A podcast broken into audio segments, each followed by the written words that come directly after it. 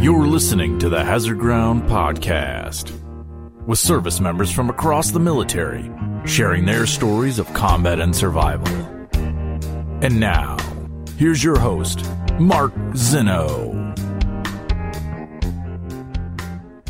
Welcome into the Hazard Ground podcast. As always, we appreciate you joining us each and every week. Before we get to this week's guest, retired Green Beret, who now works with an incredible foundation getting dogs into becoming service dogs. We'll hear about his story and how his career ended coming up in just a few moments. But first, as always, our normal announcements. And I want to start out with our Amazon promotion on our website, hazardground.com. You go to our website, hazardground.com, you hit the Amazon button up at the, at the bottom of the homepage, and it'll redirect you to Amazon. You can do all of your normal Amazon shopping we get a percentage of what you guys spend. I'll donate a percentage of that back to some of the charities and organizations you've heard featured here on the show. And with the holidays starting to creep up on us very, very quickly, if you're going to do shopping on Amazon, please go to hazardground.com first. It's an easy way for you guys to help out veterans charities just by doing some normal Amazon shopping. And we appreciate the love and the support as always. Speaking of love and support, continue to leave us uh, Apple reviews wherever you go or wherever you guys get this podcast, however you're listening to it, Google Play, Stitcher, Spotify. Uh, make sure you guys leave us reviews. Tell us why you love this show. We certainly appreciate uh, you guys giving us a, a, like and a thumbs up, five stars, whatever it may be. Speaking of thumbs up, subscribe to that YouTube channel. Hit the thumbs up to like the content there. Follow us on all the social media sites Facebook, Twitter, and Instagram at Hazard Ground, at Hazard Ground Podcast. Uh, continue to help grow this Hazard Ground community. We appreciate you guys uh, being a big part of it. I can't tell you how much I, I, you know, it's funny. It's like every time I get a note from somebody saying, Hey, I listened to this episode. I heard this show. I mean, it's amazing. And, you know, uh, I, it, it kind of motivates me to keep this thing going as long as we can because you guys really are well, the reason why we do this. So uh, that and hearing all these great stories from all these amazing people who have uh, dedicated their life to service. So again, uh, keep the reviews coming, keep the comments coming. Certainly appreciate it. If you guys ever want to get in touch with the show, you can go to the hazardground.com website uh, and just click the contact us button, and the emails will come right to my inbox. I, will get to all of them eventually, I promise. So uh, just be patient with me. But if you guys write us, we'll certainly get back to you as soon as we can. And joining us this week on the Hazard Ground is a retired Army Master Sergeant who spent 18 years, seven months, and one day. He knows the exact amount because it's on his DD 214. 18 years in service in the United States Army, 10 of that as a Green Beret uh, in 7th Special Forces Group. He had three trips to Afghanistan, including on the last one, where he stepped on an IED and lost both of his legs as a double amputee below the knee on the very last mission he did on his very last deployment. Uh, he is also currently working with several organizations, one of them being Feherty's Troops First Foundation that gets dogs into becoming service dogs after uh, their time in service for veterans. And he is Chris Corbin joining us here on the Hazard Ground. Chris, welcome, man. Thank you so much for being here. Oh, man. Thanks for being here, man. Appreciate it. Uh, a little backdrop here. Uh, previous guest of ours, Ryan Neal, who you know, uh, uh, gave me your name and your suggestion, told me about your story. So we wanted to get it heard here on the show, and I know that you've been uh, you've been doing a lot of traveling as of late and, and rubbing elbows with some some big dudes, right? You've been you've been touching t- pressing the flesh with some high level people. Eh, it was a good trip. It was a good trip, long trip. Uh, we covered uh, about eight thousand miles in about nine and a half, ten days. Uh, so I'm still recovering, if you will. still jet lagging it. But uh, no, it was uh, it was all in my truck. I have a, a 2021 F450. it's lifted on 38s, and we drove that uh, the entire trip. It was it was a good time. awesome. Good. Glad to have you back, safe and sound, and uh, certainly glad that you guys you're going to join us here and share your story, which uh, which begins where and when. How'd you want to get in the army? Um, I had no idea what I wanted to do when I graduated high school. Um, uh, my father was military as a seventh group guy. You know, I was a Panama vet with seventh group. Um, you know, he joined, uh, went SF and, uh, was stationed in Panama and then all of a sudden just cause busted loose, uh, while he lived there. Um, so I grew up, uh, most of, you know, younger years in Louisiana, ended up in North Carolina because he was stationed here. And, uh, you know, in 1995, I'm about to graduate high school. I have no idea what I want to do. I say, you know, let me, let me do something, something that can help pay for college, you know, some, give me some, uh, real world life experiences or whatever. So I say, yeah, I think I'll join the army. I think I'm gonna go be an airborne ranger. We'll do four years and get out and go to college or, or, or something. You know, I had no idea. So, uh, joined the military in summer 95. Uh, I actually failed RIP when I went through in, uh, winter of 95. Ended up going 82nd for a few years. Uh, was just super motivated by a lot of my leadership that I had, uh, during that, those three years. And it's like, man, you should really you should really uh, think about going and trying to go back to regiment. So uh, I did. Uh, 99, I ended up going back through RIP. Um, and then ended up in First Ranger Battalion, went to Ranger School. Uh, loved life there. I was a gun team leader, a rifle team leader, ended up being a sniper team leader. Uh, left there for the Q course uh, in 2002, and then ended up in seventh group uh, as an 18 Bravo, which was best job in the army. It was amazing. I loved that whole gig. All right, well, back up a second because you and I are roughly the same age. So you were in the 82nd when 9 11 happened. No, I was in First Ranger Battalion. Oh, you're so um, okay. You're First Ranger Battalion then. Okay, yep. sorry. So what, like, where were you? And so, what was the background? And did what were you? What were you told?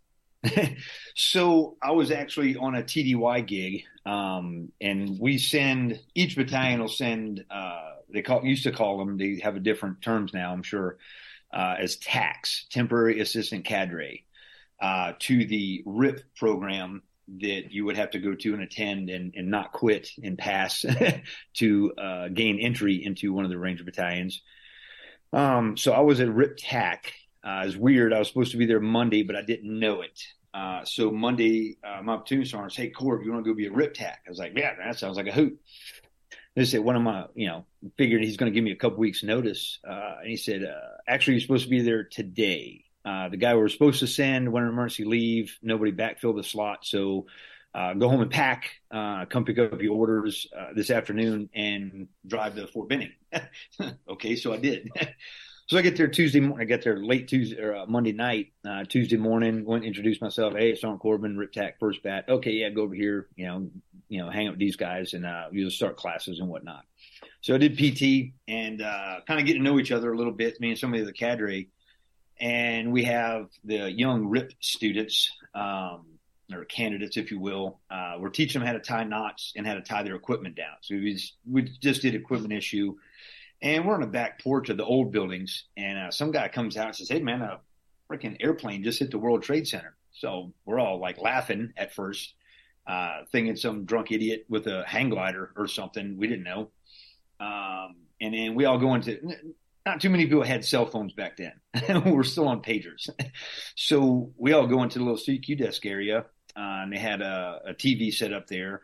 And we got to see, like on the TV, live action as the second plane hit. It was like, mm, this might be something. So we're all elbowing each other, fighting to grab hold of the phone, the only phone there. Uh, so we can call back to you and, hey, uh, I'm right here if you need me. it's four hours of driving, so let me know if I need to start driving now and it's ah, we don't know anything yet, so aren't just uh, hang tight. Um, another battalion, other than mine, uh, was on you know like the first recall, if you will. So the third bat was going in first, and we all knew that. So we're all trying to beg, borrow, and steal for a job. it's like, hey, you need a really experienced uh, ammo bearer or rifleman or anything. So literally, we were teaching uh, young kids right out of high school, basic airborne, uh, how to tie knots uh, when Tuesday morning when the uh, World Trade Centers fell. Uh, so I mean, you know, obviously being the elite unit you guys were, there was probably a presumption that you guys were going to be moving pretty fast. No. Uh, we all hoped, uh, and we all kind of in the back of our minds knew. we all hoped that we were going over there tomorrow because uh, just exactly like you said, you know, we were supposed to be the, the first guys, you know, sent in in force uh, to do, you know, good guy stuff to bad guys. And then you end up getting to the Q course. So clearly you know that you're not going anywhere anytime soon. Yeah. Right? I mean, you have to go to assessment and selection, obviously, first. So what, what was the timeline from 9 11 when all that happened? Um, we, nobody knew or even thought to anticipate that this would be a 20 year, you know. Yeah. yeah. Um, so over before it starts. We're never going to get there. Can't believe we didn't get a chance to go. you know, Panama lasted 72 hours. You know, yeah. the last one that I was a still a child for uh, was, uh, you know, Desert Storm, and that was over. You know, and. The fighting part was in weeks, and then the rebuild part was months, and that was it. So I think most of us, my generation, was kind of thinking along those lines, uh, and already went to selection and already had you know class dates and uh, PCS and uh, and started a Q course. And uh, you know, then I'm looking at like, man, it's still going. And I graduated the Q course, and it was still going. so we started a second one, by the way. Yeah, we, we started a second one. Yeah. During that time, we had uh, Operation Iraqi Freedom, Operation Enduring Freedom going at the same time. I was like, man, I'm stuck in school. This really sucks. So uh, no, no, I don't think anybody anticipated it going on for that long uh, and changing course as many times as it did. But that was echelons above us. So uh, right. it, go over here, do this. Hmm, Roger that. So be over there doing that. Um, so you, you mentioned that you became an 18 Bravo. Does that you know what you what you wanted to do when you went through? Yes. Okay. Uh, actually, how I met Ryan, you'd mentioned the last guest, uh, Ryan Neal. Uh, I had really high test scores. Mm-hmm. Uh, and they decided that you need to be an 18 Delta. So they sent me to the 18 Delta course along with Ryan Neal and a couple other guys. Uh, got to know good friends. Uh, towards the end of it, I got into a little fisticuff uh, and got held up for uh, some some court battles, if you will. And uh, by the time that was done, they were like, "Hey, uh, you want to go back to the 18 Delta course?" And I was like, mm, "I was a couple weeks from finishing, so where would I where would I get back into it?" They said, "Well." Let me call you back. Uh, I said you had the whole the whole six month uh, medical sergeant course, the, the last the second half of the entire medic course. I was like, bro, I've been here for a long time. Uh, what about 18 Charlie? I want to be 18 Charlie too. Uh, so they said, let me call you back. You know, class dates backed up for two classes. You're going to sit here for six months. I was like, well, what's the fastest thing smoking out of this schoolhouse so I can actually go do a, a job? I said, 18 Bravo course starts Monday. I was like, it's Wednesday. You mean like Monday? I said, yeah. I said, done. Sign me up. And uh, that's what I wanted to do in the first place. Uh, like I said, I had uh, high GT scores and high language test scores and other things. They're like, oh, I got a smart guy. Yes and no. Uh, I, I, really didn't want to be an 18 Delta. I was passing the course, so I mean, I, if it would have went that way, I would have been one. Um, I everybody has what they feel their calling is. I didn't feel that being my calling. Uh, Ryan, oh, Ryan was a great 18 Delta, uh, and later, you know, warrant officer, you know, how he finished his career up. Uh, I didn't think that I was that guy, if that makes sense. Sure. Yeah. But being a weapons sergeant on a team, that was the best feeling in the world. Uh, I got to play with guns. I did all the tactical stuff. Uh, it was, you know, mortars. If it's big and goes boom, I loved it um, it, it, that's that's what I felt my calling was, and, and, that fit me. You know, and everybody sees me, it's like, oh, hey, that's Doc. Nah, just didn't, just didn't got it. You know, um, but hey, that's Corb. He's our gun guy. Uh, just just go. Felt go a lot better. it, Rolls off the tongue. Corb's the gun guy. Yeah, totally, totally fit. Uh, that is, I, I tell you, I mean, uh, and you don't know this about me, but I, I was attached to fifth and tenth group for my first deployment, and the weapons sergeant. It, it, I mean, it's unreal how you could just show them a picture of a weapon and from any country in the world, and they kind of know what it is and exactly what it does. And I'm just like, wow, I, that that always impressed me. You know, it's like it's like those like bug people. Like, here's a picture of a bug. What is that? I, I have no freaking clue. I, I know it's like a weird memory that you see it and know exactly what it is and what it does. Oh yeah, they beat that stuff in our heads, uh, and then they have so many of them for training. You know, we have Galils, we have AKs, we have AK seventy fours, we have all these just crazy guns that people have kind of seen in movies. Like that looks like a, but it's a little different. It's like my girlfriend hates watching movies with me. It's like, actually, that's not that. That's you know, that's a blah blah blah. Because you know, you can tell the difference because of the feed tray or this. Yeah, they they beat that into their heads pretty good. And so, then working when, on fixing them, disassemblies, cleaning them, maintaining yep. them, stuff like that. Eh, it's it's beating to our heads pretty good. So when do you finish uh, the 18 Bravo course, and when do you finally get to a team? Um, well, it's morphed. Actually, it morphed while I was in the course because I was in the course for so darn long. Uh, we call that the long way to Bravo. you, you did the the whole long piece of the medic course, and then you go be the shortest course, which is the 18 Bravo course. So uh, we call that the long way to Bravo. Um, so you finish the course, and there's still other phases to attend. Uh, I still hadn't done SERE school, so I had, so I had to do that. So I've done the, the which used to be the the fourth portion uh, or fourth phase, which was Robin Sage, mm-hmm. which is the culmination exercise. They take all the Bravos, the Charlies, the Deltas, the Echoes, uh, and the Alphas, the officers, and put them together, make a team, and you go do a you know month long or whatever mission, you know here in and around Fort Bragg. Um, so I still had several pieces to do, and language school used to be at the tail end. So as soon as you're done with the course, like, hey, I'm a Green Beret. Yeah, not yet. you still got a, a, four to six month language piece behind that. So I, I had previously, I grew up, uh, my other side of my family is a Gagliano. So I grew up understanding and speaking a little bit of Italian. mm-hmm. So I had an old rating in Spanish, which is very low. But I also grew up in Southern Louisiana, so I grew up speaking broken French, you know, Creole. Um, and I was in course for Arabic. So uh, I tested Arabic, you know, it was in school for Arabic, tested out. Um, I tested out for French, uh, and I had previously tested out on Spanish. So they were kind of trying to decide where to go or where I would go. My dad was in seventh group. I didn't want to go to seventh group. I didn't. Uh, love being in seventh group. Don't get me wrong, but I didn't want to go there. It's like, oh, hey, that's fucking that, that that's Nelson's kid, you know. Well, I'm I'm Chris. Nice to meet you, you know, and have to start over like that. I wanted to go to another group and, and do other stuff, do my, you know, make my own bones, if you will. Um, as it were, my first company sergeant major, uh, the the infamous Bobby Cinco, um, got promoted to E7 in the same formation as my dad. so wow, that's how I grew up in seventh group. that is crazy. But you know, eh, eh, Bobby Cinco is a legend. He's a legend in group. Period. He's absolutely a legend in seventh group. You know, it's one of those uh, uh, we call them bona fides. You know, so it's like, oh, you're in seventh group. You know, prove it. Know, you, you know Bobby Cinco? Mm, no, you're lying. You were never in seventh group. Bobby Cinco was in seventh group from like '88, you know, until like 2011, I think, when he retired. Uh, so if you were in that time and you tell me you never heard of or never met Bobby Cinco, you obviously were not in Seven Special Forces Group. Legend, complete legend status.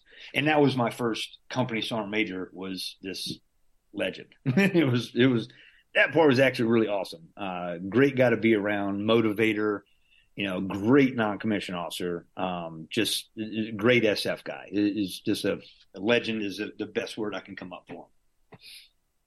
Pretty awesome. Um, all right. So, what year and month do you finally get to team and, and uh, get scheduled? Uh, uh, October of 2005. Okay. Yeah, that's when I finally showed up. And uh, typically, new guys would go straight to a team. Mm-hmm. Well, we're also ramping up to leave for Afghanistan. We had pre-mission training. We had a deployment for training. We had some other stuff going on.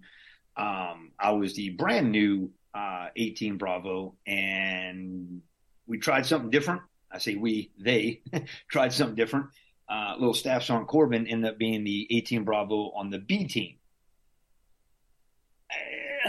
I learned a lot. and I learned a lot real fast.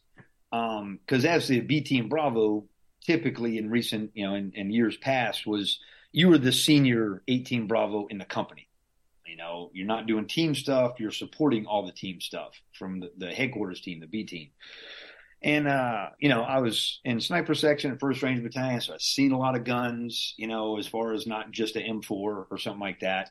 So I'll never forget this. Uh, I'm not going to throw his whole name out there. I'll just say his name's Jake. Uh, Jake comes to me and says, Hey, are you Corbin? Yeah. Uh, you're the B team Bravo. Yeah.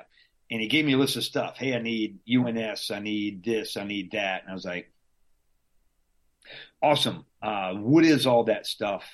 And who would I talk to to get it for you? And he just glared at me and turned around and walked away.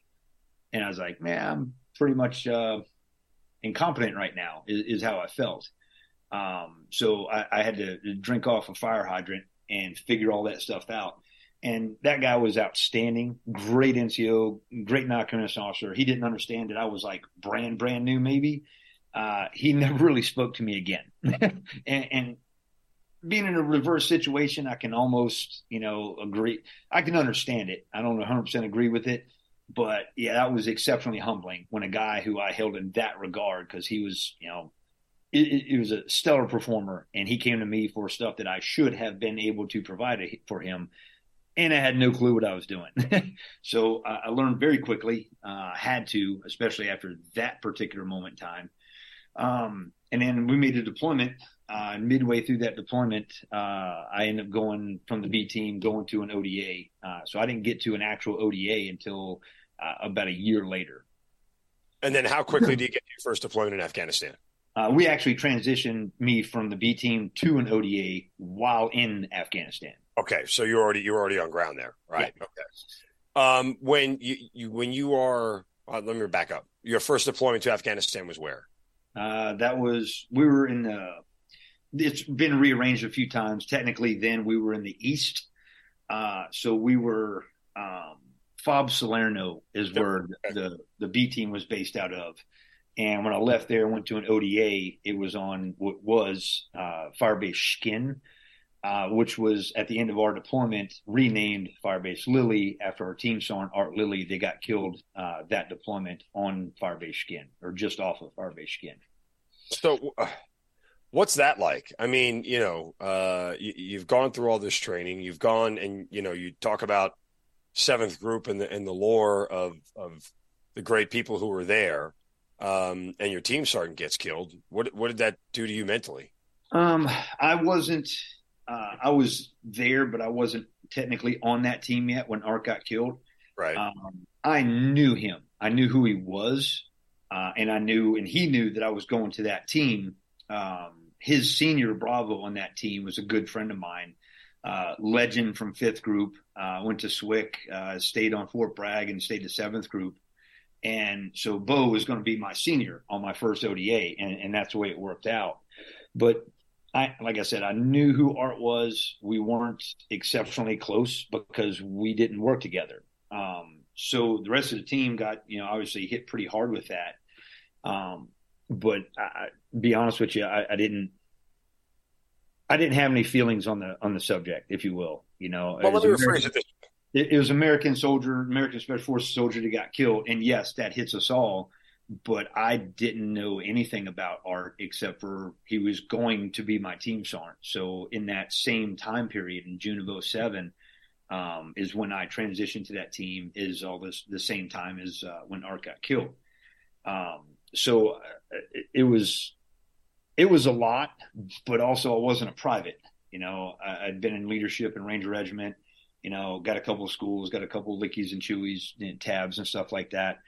So I, I didn't cry about it, uh, and I don't feel bad for not crying because, just being honest, I, no, I didn't. Court, I, I, I, don't think it did, yeah. I, I, would say this much. I mean, I, I would ask at least this: was there any sense of like, you know, hey, if the team sergeant can get taken out, what could happen to me? Kind of deal. Oh yeah, uh, yeah, and it was. uh I had seen death before, but I hadn't seen death on the battlefield before. Um, and, and, I didn't see that firsthand. I saw that after the medevac and everything else. And, and, it was, you know, it took something to process that. I think uh, a lot of the much younger guys uh, that aren't prepared mentally to see that kind of stuff, they, they take that a little different. Um, not trying to say I'm some, you know, hard ass that nothing bothers me because later on, when I did know guys, you know, personally and close personal friends of mine that did did it, it hit me different than it did when Art got killed. Um, so uh, it, it, was it's a weird feeling. You know, it can happen anytime. You know, walking to breakfast chow. You know, uh, going, you know, fixing taking the trash out because everybody has trash. You're taking the trash out to throw in the the, the bigger cans. Um, you know, it, it, can happen anytime, a day or night. It, it, it doesn't become real until it does happen, though. And when Art got shot, um, that was well, we were going to shoot bad guys, and well, one got a lucky shot off, and it hit him. You know, and there's no other way to say it. It was the situation. I'm not going to get totally into that. The situation. It was a complete lucky shot um, the guys were caught and they started running and they literally just threw the guns up and dumped a couple rounds. Uh, and it was that one in a million, you know, it is what it is. It is just bad, you know, bad luck. I, I can't say anything else about it really. Um, you know, it, it, was just that one in a million shot they got Art, and you know he didn't deserve that. He was a he was a good NCO, uh, he's a good SF guy. From what I understand from the rest of the guys on the team, like I said, I didn't work for him directly, but he was a good team song. And, you know, that just, you know, the, and the biggest thing, and just quick side, uh, what still bothers, bothers me today is not so much that, you know, a guy or my friend or, you know, my close friend got killed. It does, don't get me wrong. But what sits in my head harder than anything else is the picture of the service member and then a bigger picture of the families of the service member looking at the picture of the service member. That's what sits on my head the heaviest. So, you know, Art had Art had a beautiful family. You know, he was into some stuff, you know, outside of work. Uh, he built those crazy big jeeps that climb straight up rocks. Uh, and, you know, they named a trail in Uwharrie uh, National Forest, the Jeep trails, you know, after Art, you know, because he was known out there, you know. You know, his, his, his children and his wife, you know, they didn't deserve that phone call, you know, and that was, you know, none of them deserved that phone call, but we were doing what we were supposed to be doing. And he just got that super unlucky one in a million shot that unfortunately, you know, stopped his world from turning. That stuff tough, tough to say the least. Um, that deployment for you is that where you kind of get like your first real taste of combat after that happens, or? Uh, yeah, uh, following around Bo. Bo is still. I talk to him all the time. He actually was just at my house uh, a few weeks ago. Uh, hung out for you know the the evening, and uh, Bo is an amazing character. so uh, following that guy through doors, you know, through compounds, uh, and, and, and learning from him was uh, must be experienced to actually fully understand. Um, he, he's you know been I think his uh, four tours. He got shot up on his second, I think. Uh, pretty good. Uh, he's got the super lucky shot. Uh, hit his shoulder right around a tattoo that he has of a horseshoe. That's where one of the oh, bullets. Wow. um, and then uh, RPG during that same incursion, you know, he's already shot. Uh, he's still up on top of the truck in a gunfight, uh, and uh, uh, RPG was fired at him, missed him, went I don't know 10, 15 feet above his head. But those things don't just well, the older ones did, but they don't just land if they miss their target. They reach what's called max ord. You know, someone at 500, someone at 700, someone at 1,000, you know, whatever. It reached max ord about 15 feet behind him. Uh, so when it blew up, you know, he's on the gun and it blew with such force, it smashed his face down on the back of this, uh, you know, uh, Mark 19 and it busted out his bottom row of teeth. And he's like, God damn it, I've been shot now, I got no teeth.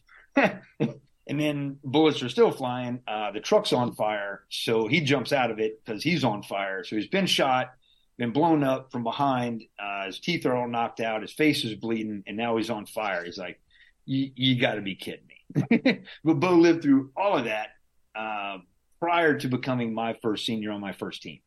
And so following that guy around was amazing. uh, it's like, uh, I don't know what's going to happen to everybody else, but I know I'm sticking with him because uh, shot going up on yeah. fire. We're, we're good. I'm sticking. Quite a bit on his side here and there. Right? Uh, the horseshoe part is uh, is quite ironical to say the least. Oh, 100 percent. He's still, you know, every now and again he'll just pull his shirt down. He's got the scar, and you can plainly see the horseshoe, and you can see a little, you know, twisted skin where the stitches weren't done by a plastic surgeon, we'll say. And it's like, no, that's absolutely a bullet hole. It's like, you're you you just uh, you just live a different kind of life. He's ah, I used to, and he's just he's just that guy. When you say stitches weren't done by a plastic surgeon, might have assumed they were done by some level of medic. Uh, mm, I don't think uh, 18 Delta Medic. I think it was done real quick at a field hospital. Uh, okay, we sorted that out. We sorted this out as best we can. Uh, the shrapnel in his back and his neck and shoulders from the RPG, you know, we'll, we'll deal with that. You know, that was more of a priority. Uh, and then him being on fire a little bit was more of a priority than, than making this hole pretty. You know, I, would say that was probably done. Well by, done by them, I guess. Huh?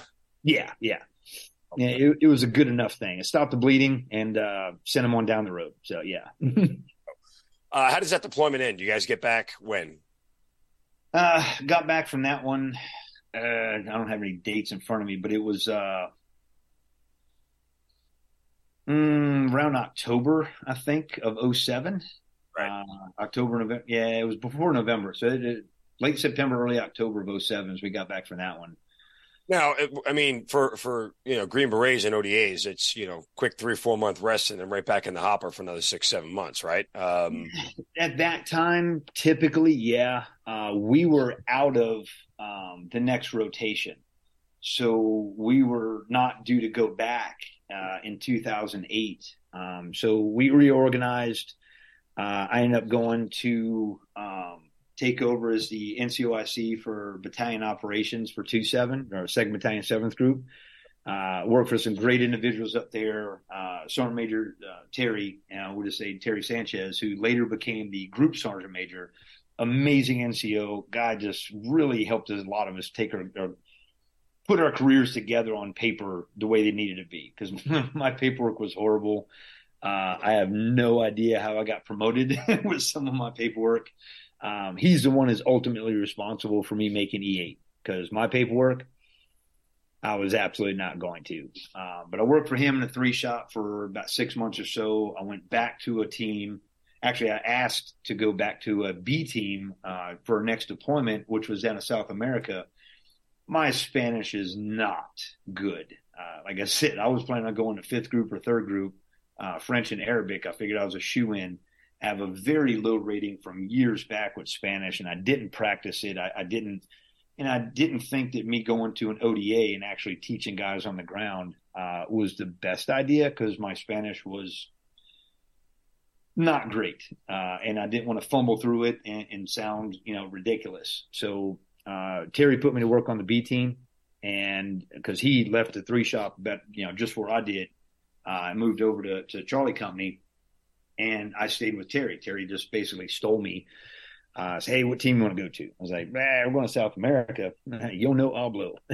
so uh, I said, well, what do you want to do? So I, would love to go on deployment. I'd love to go and help. I'd love to go and learn and do some other stuff. But the B team, I think, is probably the best place for me. He says, you want to stay on the B team?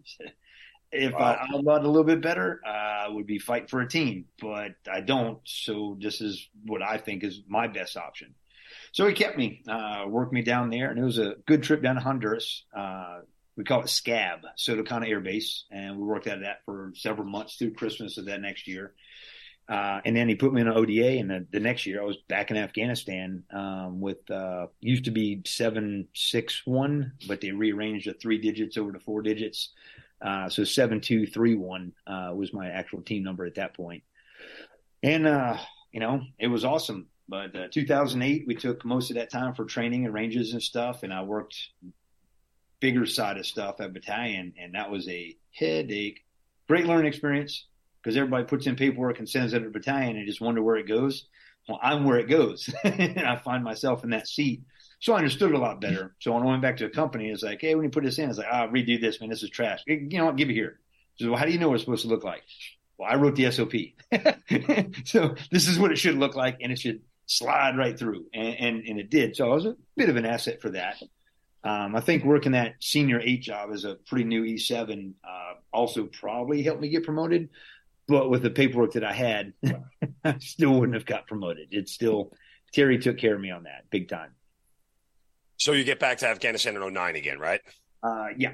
And that was, uh, we actually had a different mission. We had a liaison mission. So we went to the UAE uh, for a month uh, to train with them because that was our partner force uh, to go into Afghanistan with them, and that was a that was a different trip. Uh, it was entertaining. But we're on Firebase Robinson, which is kind of out in the boonies a little bit.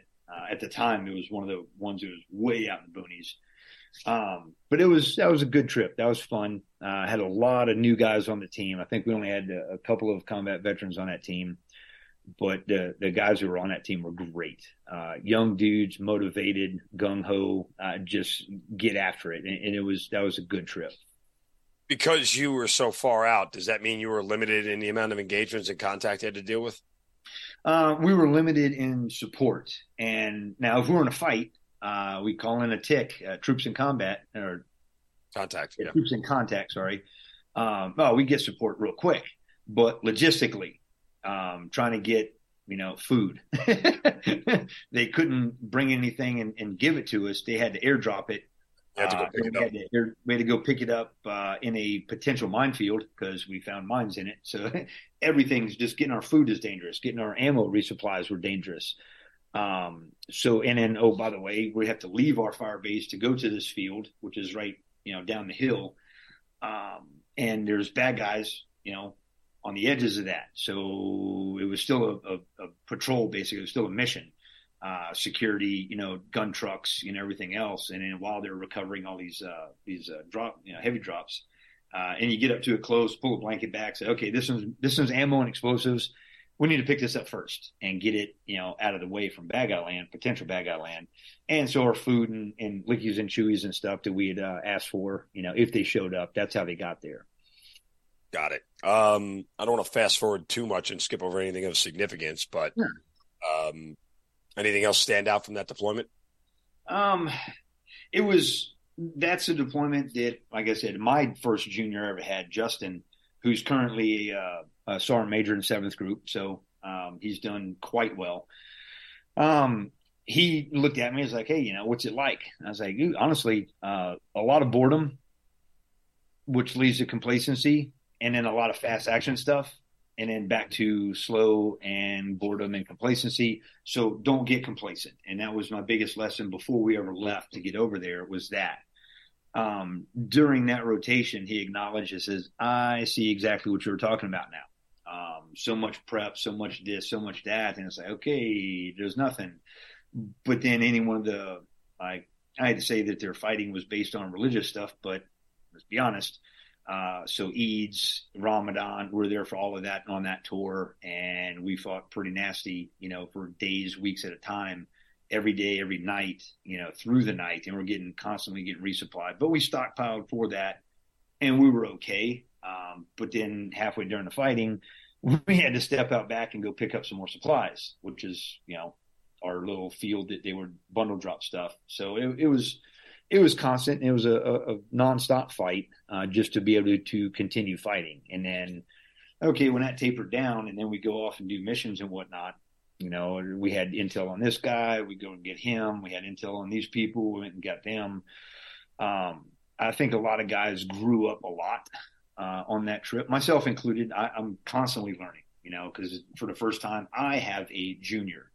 so uh, that was all new to me as well. You know, not the fighting part, but just like I, I, I took the place of Bo, which I never felt that I could take the place of Bo. But all of a sudden, I'm a senior, you know, weapons sergeant, and I have a junior weapons sergeant looking to me for advice, assistance, stuff like that. And Justin was a, just a, amazing. You know, that I wish when I was in Ranger Battalion, I had like 10 of him, uh, you know, in every squad. He was just amazing. Um, still is. You know, is just great NCO, you know, great SF guy. Um, so there was a couple times in there that uh, you never know what the outcome's going to be. You hope the outcome's going to be I'm going to go through the door, I'm going to see the bad guy, I'm going to you know win. There's a couple times in there that uh, me and Justin were you know over top of a wall, you know, saw a guy, thought we saw a guy, was trying to maneuver around a little bit all of a sudden an RPG goes off and we all hunker down and the RPG hit probably two feet shy of the top of that wall where we were. You know, we didn't know if the wall was going to collapse, everything else, and we were we're pretty shake, rattle, and rolled at that point. You know, we got hearing protection in and whatnot, but yeah, if we didn't, we'd be you know deaf for you know a few minutes at least. And I, was, I looked at Justin with all seriousness, I was like, "Hey, bro, I'm not sure how this day is going to work out, but if it don't work out the way we hope, man, I'll see you on the other side." and we just kept getting after it, you know. And uh, I think a lot of guys were, you know, with situations like that, you, you, you, learn a lot about yourself, and you learn a lot about your your friends and your buddies and your teammates. And uh, we turned out to be um, an exceptionally close and exceptionally, you know, um, formidable team. Um, and it, it was it was good. It was good. It was very good. When you say you learn a lot about yourself and your teammates, I mean, look, I, I can assume what most of those are um, just about you know taking care of each other, watching each other's back, and make sure everybody is is okay and staying in the fight and all that things. But was there anything sort of that stood out about one of those things that you learned more than the other that was maybe surprising or you didn't think you would you would come to realize? Well, everybody wants to be, at least they say they want to be, the guy that you can count on. Right. And when stuff's really nasty like that, that's when you have, I hate to say your chance to prove yourself, but yes, uh, I'm, I got your back, bro. You know, that, that means a lot more than just those couple of words, you know, and in a situation like that one, you know, for instance, uh, if one or two guys got up and ran that way, you know, we would know something about them, but they didn't. uh, repositioned a little bit because where we were, we might have fell through the wall or the floor. Um, so, but nobody left. Nobody cried. Nobody screamed. Nobody nothing. It was like, well, damn, that was close. Uh, let's get to a better spot and just moved a few feet or, or, or a different, you know, rooftop or, or, or what have you. Um, and everybody just looked for a better way to fight. Um, and you look at some of the guys and they're just like, uh, I, are we good? Yes, we are good. And we just keep getting after it. So, you know, the, the times I've said, I got your back, bro, is now melted in solidity. And the times other guys have said, I got your back, bro. And eh, sometimes you might look at it as he's new, maybe he doesn't. Maybe. Everybody stayed, everybody fought, nobody quit. And like I said, that was just one instance uh, of dozens, you know, on that deployment uh, in that location that, uh, you know, you, you, you learned a lot about yourself. And it's like, damn, I said, I got your back, bro. And I was able to actually follow through with it. So it's obvious that I meant it. And him, and him, and him, and him. Everybody has said it. Everybody means it. I don't have to second guess you ever, ever, ever. Um, and, and that's that's just everybody's just. That, that's something that was ever talked about after the fact. Like, did you ever, you know, acknowledge, hey, man, I saw you, I knew you were there. It was a good feeling. Like, is that, yeah. or is it just sort of silently? Um, I think things like that should be mentioned more and more of like a NCAA type of thing. You know, a class, if you will. Uh, we've had one-on-one talks with that, and it's like, hey, I'm going through here. Who's going with you? Well, Justin. Yeah, I, I feel good about that because I know if I'm going through a door and Justin's the next guy behind me, well, I don't have to second guess that ever, you know, and then vice versa. It's like, who do you want to go into a room with you? You know, who would you want to follow into a room? Everybody just points at me, you know, who do you want to, you know, and, and that's, that's just the, the reputation you get within each other. Um, and we talked about it individually, onesies and twosies, maybe little two or three way conversations. But as far as a whole team, you know, that that's a lot of information to cover, and it's that's just an excuse. um, I think it should be spoken more about. But then you're starting to get into feelings, and, and a lot of guys are really, you know, hmm, when it comes to feelings. Um, I was, you know, just like the rest of them. You know, I, I was at, you know, bow your shoulders back, cross your arms, and just look just mean.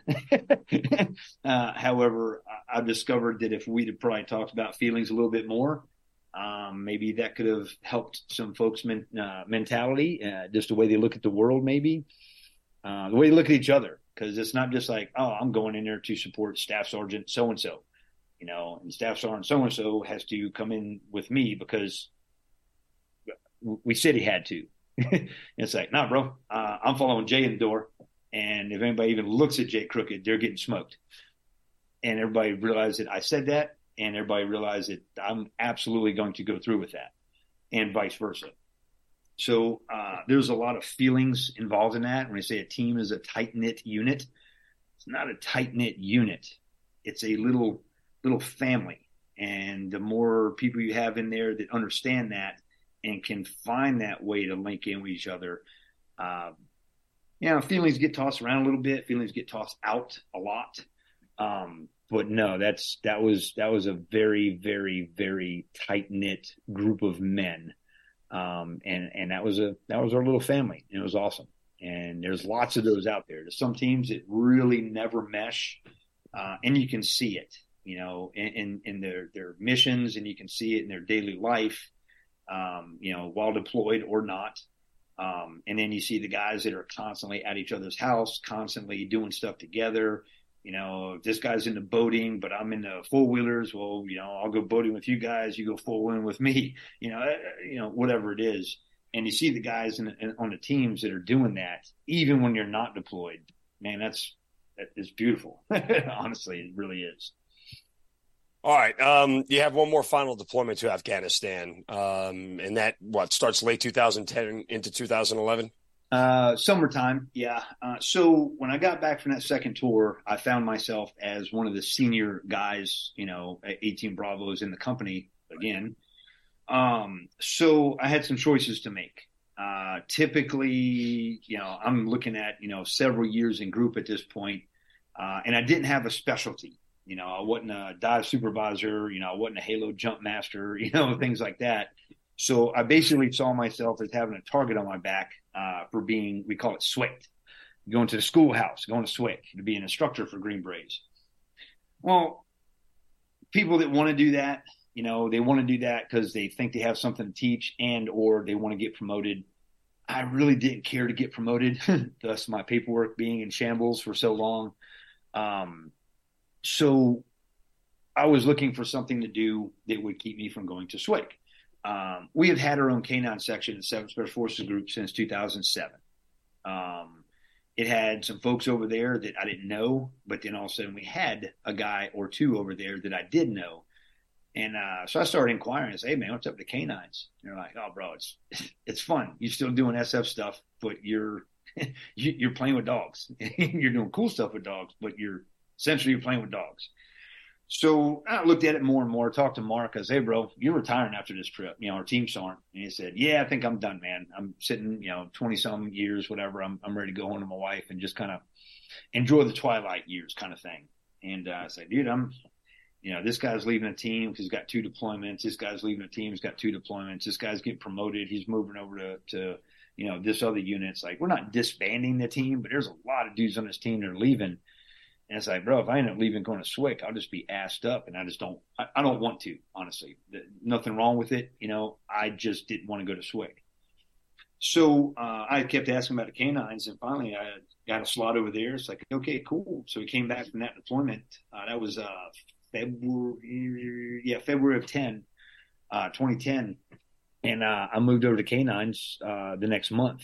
Um, came back off leave, you know, cleared out my locker, handed all my other, you know, 18 Bravo collection stuff over to, to my junior Justin.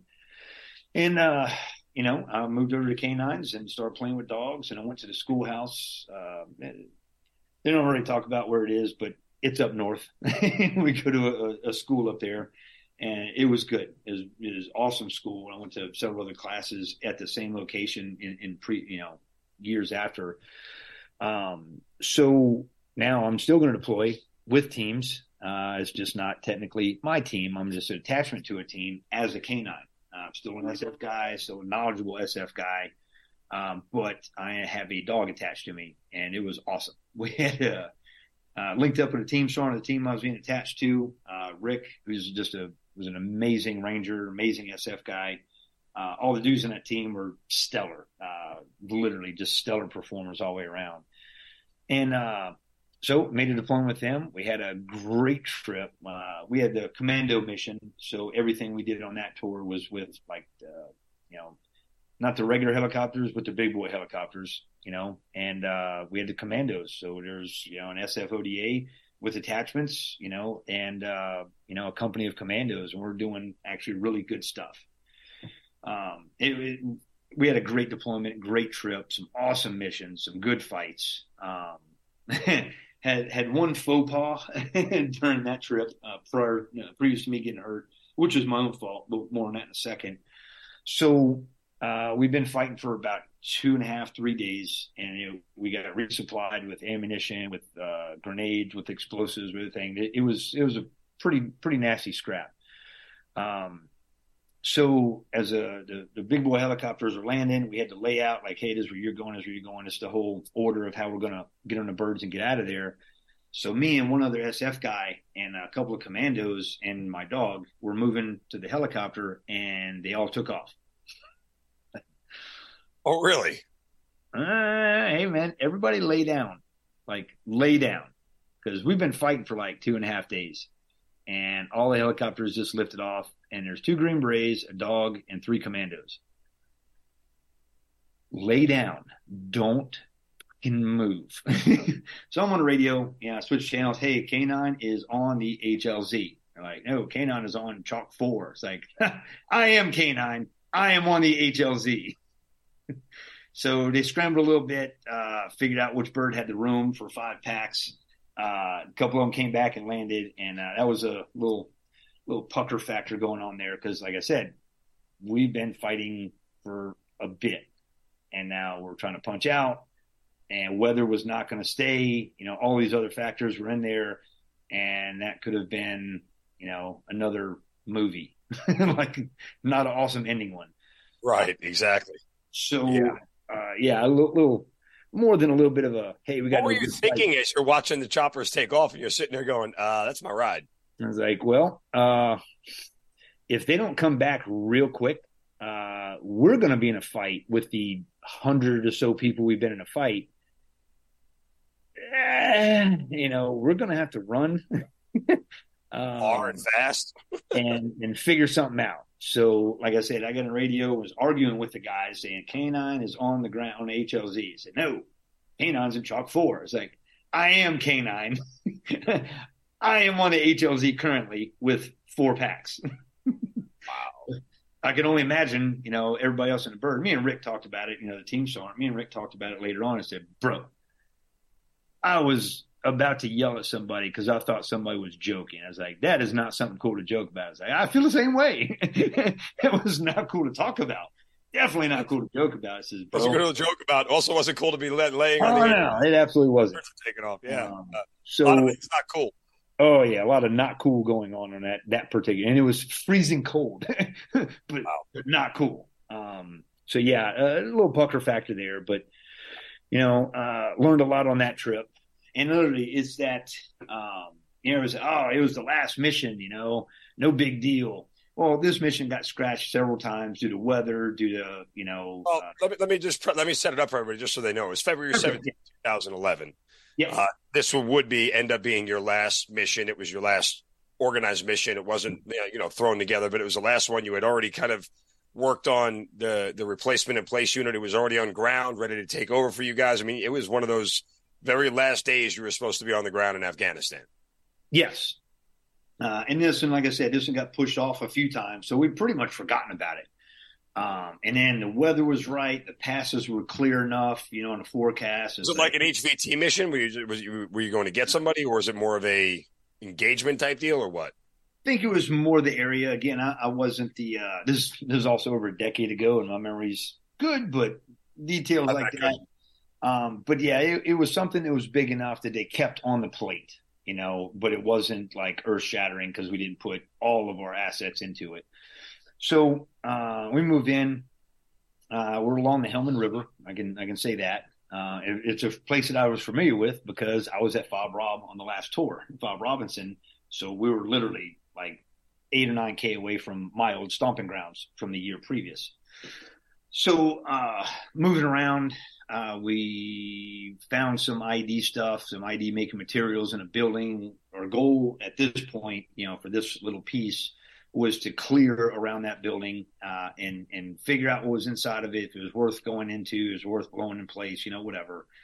So uh, we started clearing it, and we got to a point, you know, my dog and myself, we found one, or we we test fired on one.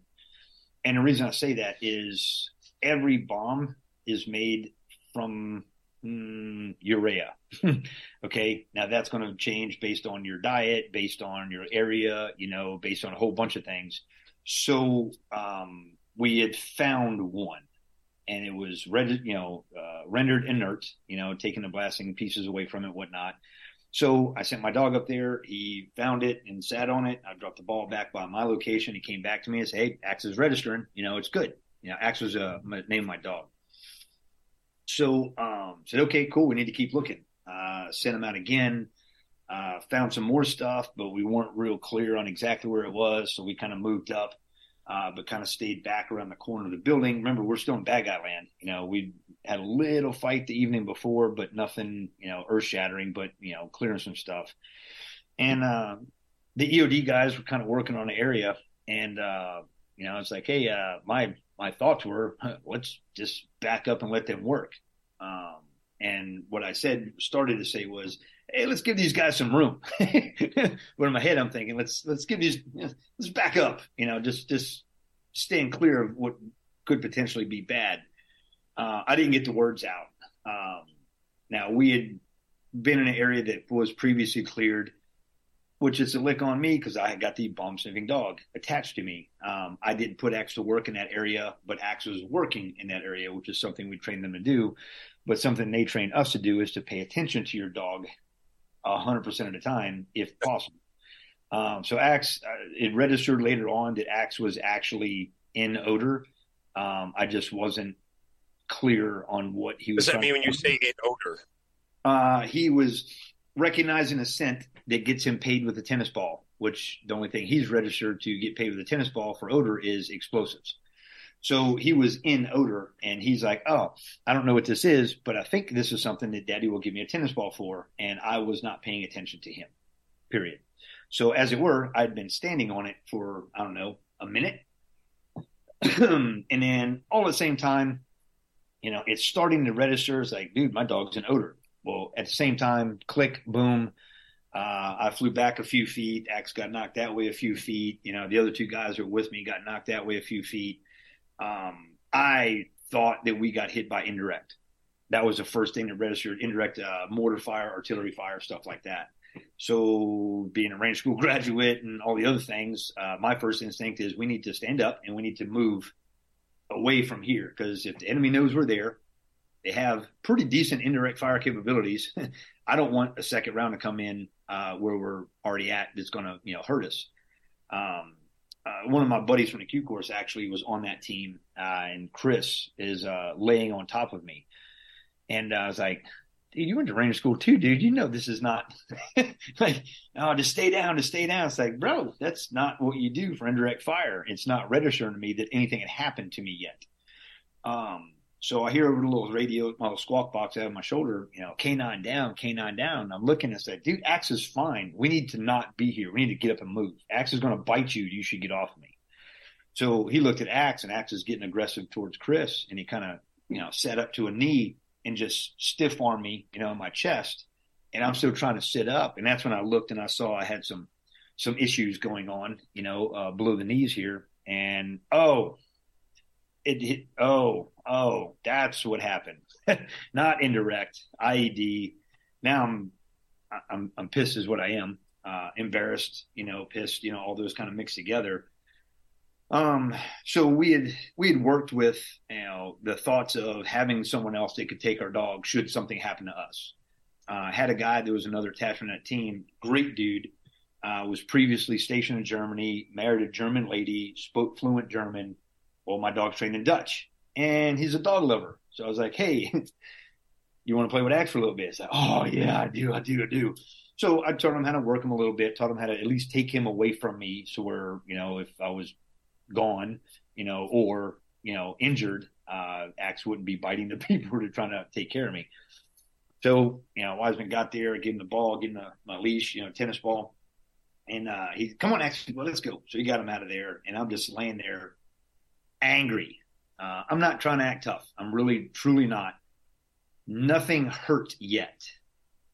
Uh, the way it's explained to me, your entire nerve from your brain to your fingertip, that's one piece. Okay. There's several in between there. But the piece that feels this right here, think of it like an extension cord plug.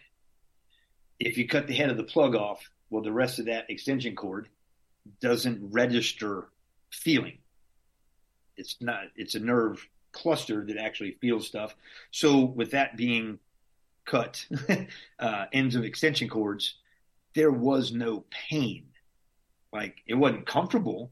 It was just yeah. So the worst pain I ever felt in my life was about three seconds later when Chris and, and Ski were strapping uh, tourniquets on me. That hurts a lot. Um, so now pause that for a second. 36 hours earlier, my old platoon sergeant from Ranger Regiment, his little brother is an SF guy. So John uh, was injured 36 hours prior to me. Now he's a very high double leg amputee and a hand. Uh, you might have seen him uh, not performing, but traveling with uh, Lieutenant Dan Band. They do a lot of stuff with them. Uh, great dude. Um, so me and our medics and our team had that talk just, you know, before we went out. It's like, hey man, if I end up missing stuff, you know, I met my buddy John. Yeah, his his brother was, you know, my platoon sergeant. Our team sergeant, uh, Rick, had actually served with his brother Mike. Um, and it's like, yeah, you remember John? I said, yeah, well, he just got busted up. You know, he's missing a lot of stuff, you know, pieces and parts. Say, hey man, if I end up getting mangled up like that, bro, just uh, loosen that tourniquet up, man. Give me something to feel good. Give me a high five if you can. And bro, I'll see you on the other side. I don't want to go home like that. This conversation took place about 24 hours ago. Well, here I am, you know, and I got Chris and Ski put wrapping on the doorstep, you know, and uh, you know when Doc got over there, uh, it was amazing. 18 Delta uh, did some other stuff after he left uh, group. It was also amazing. Um, and uh, so he gets over there and he's looking me in the face as he's loosening the tourniquets and had to move them up and then put them back in place. Now, I'm conscious. I'm completely coherent, like we're speaking right now. And he was waiting for me to be like, "Hey, bro, why don't you loosen that bad boy up and leave it?" And I never did. I just just grin and bear it while he cranked it back down. Like I said, when the 18 Delta got there, who knows better? He said they're too low. I got to loosen them. I got to move them up about three, four inches. Okay, so the worst pain I ever felt in my life was the tourniquets being applied, followed by the second worst pain I ever felt in my life, which is them loosening them back up and moving them up and cranking them back down.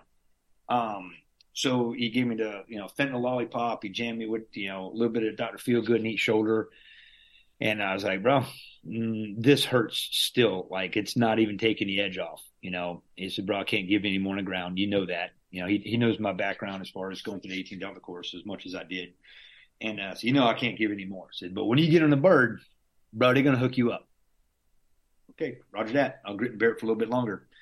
And uh, so I'm still completely coherent. You know, they picked me up on a Skedco, moved to the bird, and uh, everybody's, you know, slapping hands with me. Hey, bro, we'll see you very soon. You know, because literally we're supposed to be back in the States in three weeks. you know, right. I, I ended up getting back there a little bit before they did, but not the way I wanted to.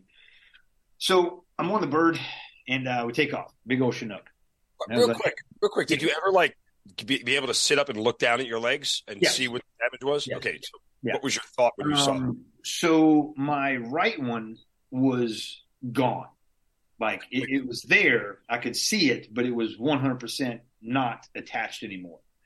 Um, my left one was there, but it was mangled up pretty bad.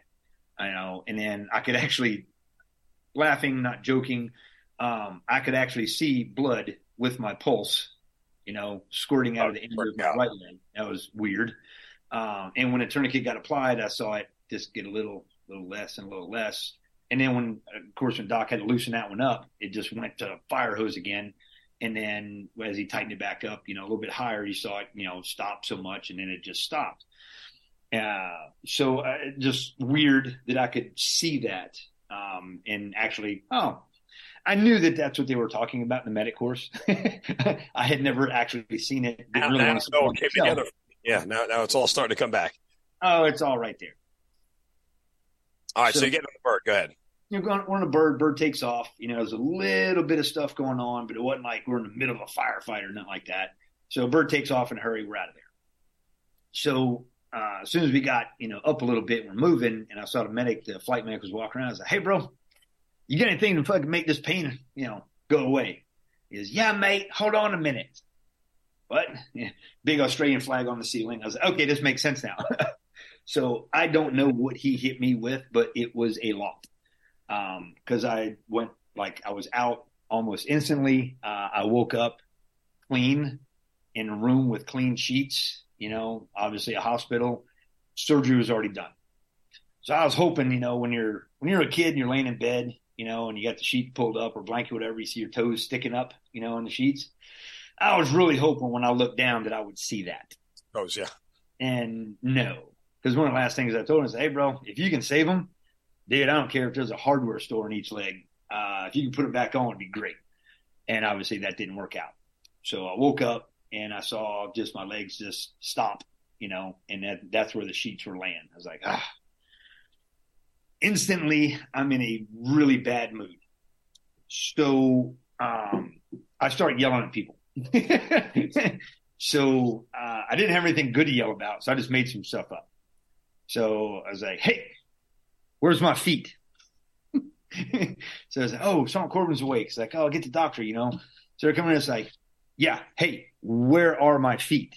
And he's like, "Oh, Sergeant Corbin, there was an accident." Yeah, yeah, yeah, yeah, got it. Fast forward. Next slide. Where are they? And they're looking at me like, what are you talking about? Now, meanwhile, I'm in the back seat of my own head.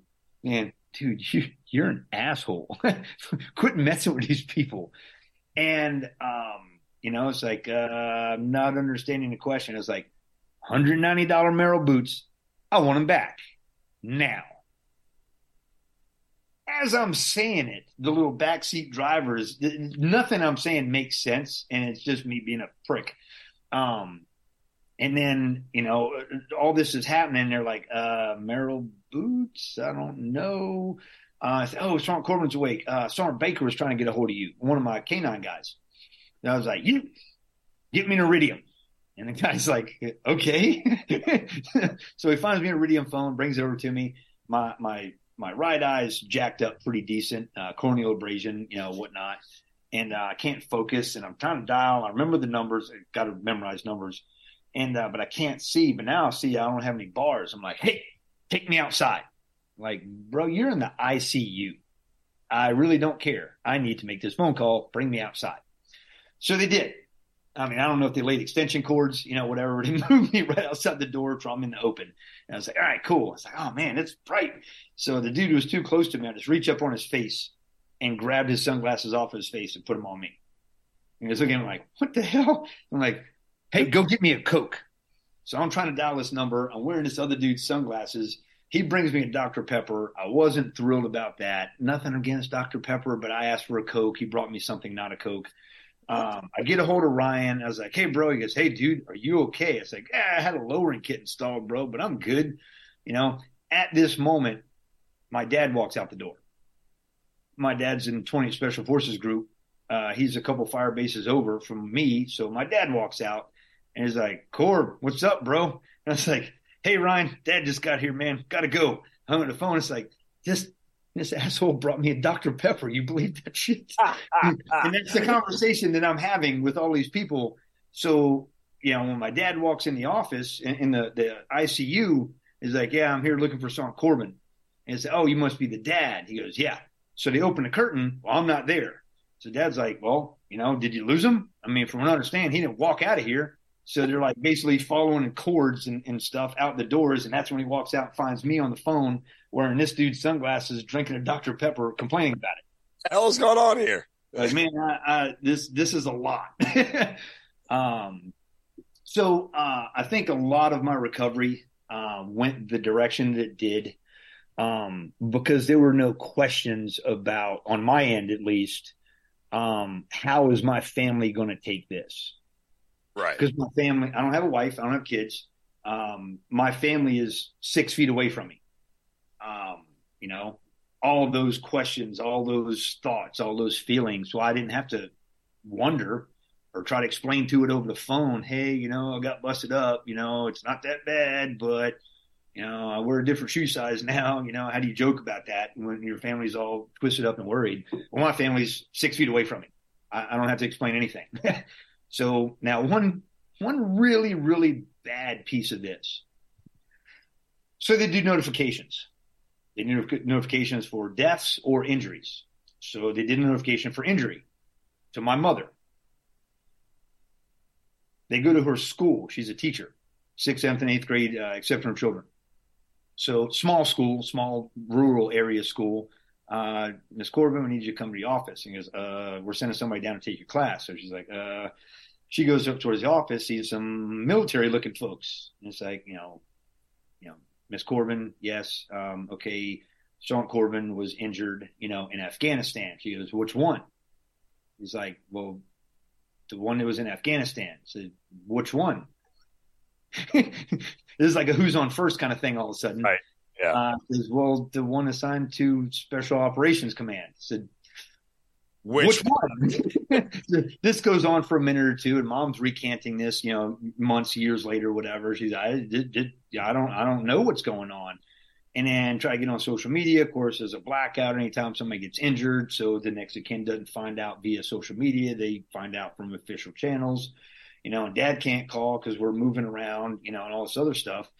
So mom's left in bewilderment about, I don't know what happened. So she explained it to his like, look, there's a Sergeant Corbin assigned to special operations. Uh, his son, also Sergeant Corbin, is assigned to special operations in Afghanistan. You're going to have to help me out here. Uh, so they found a name, Nelson. He goes, okay, uh, my husband's name is Nelson Corbin. My son's name is Christopher Nelson Corbin. like you're, you're, you're killing me here, Smalls. so this goes on for a while. Finally, I got it. Okay. Uh, the one with the social security number of this. They're like, okay, that's my son. Okay. Thank you. I guess, uh, have a nice day and continue marching. Um, so, uh, my dad escorted me, um, from my surgery uh, into other surgeries, and then from Bagram to Landstuhl, Germany. Uh, I woke up a few times at Landstuhl. I don't have memories of what was there. I've since been back to Landstuhl, one of the speaking engagements I was telling you about. Um, and actually, I saw that I had the same bed as Leroy Petry, who was on that trip with me, you know, back to Landstuhl at different times. He was a couple years ahead of me. Um, so I was like, oh yeah, I kind of remember this room because I remember my dad yelling at some people when I woke up and then went back to sleep. You know, that was it. Um, and then arriving at Walter Reed, um, dad also escorted me all the way to Walter Reed because his tour was about up too. So somebody packed up his room and boxed it and sent it back. Somebody packed up my room and boxed it, and sent it back. And Wiseman took care of my dog and brought him back. Um, brought him back to Kandahar where the other canine guys were, and he kind of got put in the mix with that and shipped back overseas, back to the states so uh, the the journey through Walter Reed was entertaining. Uh, had some some issues with uh, uh the uh, folks who were supposed to make the pain go away. they had some issues, and, and, we didn't get along very well. And uh, we finally got sorted out after a couple weeks. And I was uh, just very, very met some great folks there but overall, I was very, very happy to be leaving Walter Reed and, and, and returning to duty uh, as quickly as I possibly could. Okay, but so I mean, let's just dissect this here because it's impressive that you were able to return to duty. But what, how did that conversation go? Was there ever somebody who said, "Hey, you're done here, Corbin," or did somebody say, you know, uh, there's a chance you could come back? Did you say I wanted to come back? How does that all unfold? So I fired a lot of people. uh, first one, uh, my first week or so uh, after you know becoming coherent, um, getting out of all the surgeries, uh, had some infection, had some wound vacs, had some other stuff, in and out, up and down, pain, this, that, and the other. I'm finally coherent as I am now and making my own decisions now. So I get a physical therapist, you know, and comes down to the room and it's like, okay, you know, let's, uh, let's, let's see where you're at mentally, you know, where you see yourself in a year. It's like, well, uh, back in Afghanistan, shooting a dude who blew me up or somebody, you know, equally bad, you know, whatever. It's like, well, we'd like to keep it a little bit more realistic. Mm. So like, I see that as becoming positive, pretty freaking realistic, you know, you tell me what you think and I'll tell you how to modify that. Says, well, with you, I see six months we'll probably have you walking, you know, hopefully pretty well. You know, in 12 months we'll have you doing some athletic activities, running and things of that nature. In 18 months we'll have you ready to medically retire and start the next chapter, you know, of your life. I was like, you're fired. Don't ever come in my room again. You're the you're, you're the worst person I've met since I've been here at Walter Reed. Just just get out. We'll start from blank with somebody else, but that's horrible. So uh, I got my next one in there. We started doing some weightlifting stuff in the room, rubber bands and stuff. And as soon as I got all the stuff unplugged from me, uh, I could go into the gym. And you know, oh, we're doing this stuff. We're doing core. It's like actually my core is pretty strong, so let's do this. says, well, you know, I don't have feet. Says, well, let's try see if you can't do you know 50 flutter kicks. I was like, well, I ain't bragging, uh, but I typically do like 500 with boots on. so 50 with less weight on the end is not really super challenging. So let's, you got some ankle weights I can strap to my knees or something. So that's just a level that they were kind of, you know, thinking and I was not thinking the same path. Um, I ended up firing my second physical therapist as well. Um, I was actually returned to duty, um, a few weeks prior by orders. Um, and my physical therapist got those orders canceled uh, when I went to pick them up, they weren't there. It Says, well, no, your physical therapist called and said, you know, um, you're you cancel your orders. Like, she don't make those decisions. Like, well, how does that? So I went back. I was like, hey, uh, what's up with this? Oh, you could be one of the best walkers that Walter Reed's ever turned out. Blah blah blah. It's like I, I, I don't really care. Uh, I don't. I, I have a need to be needed, and being here is not getting that need satisfied. I need to go back to work. Um, so don't make any more decisions about my future because you're not part of it. You're fired. And uh, yeah, I made a lot of friends with that maneuver as well. So, um, do I, I, I hate not that I hate, I dislike um, talking about it because no matter how I say it, it sounds like I'm bragging. Uh, I'm just going to cover some dates.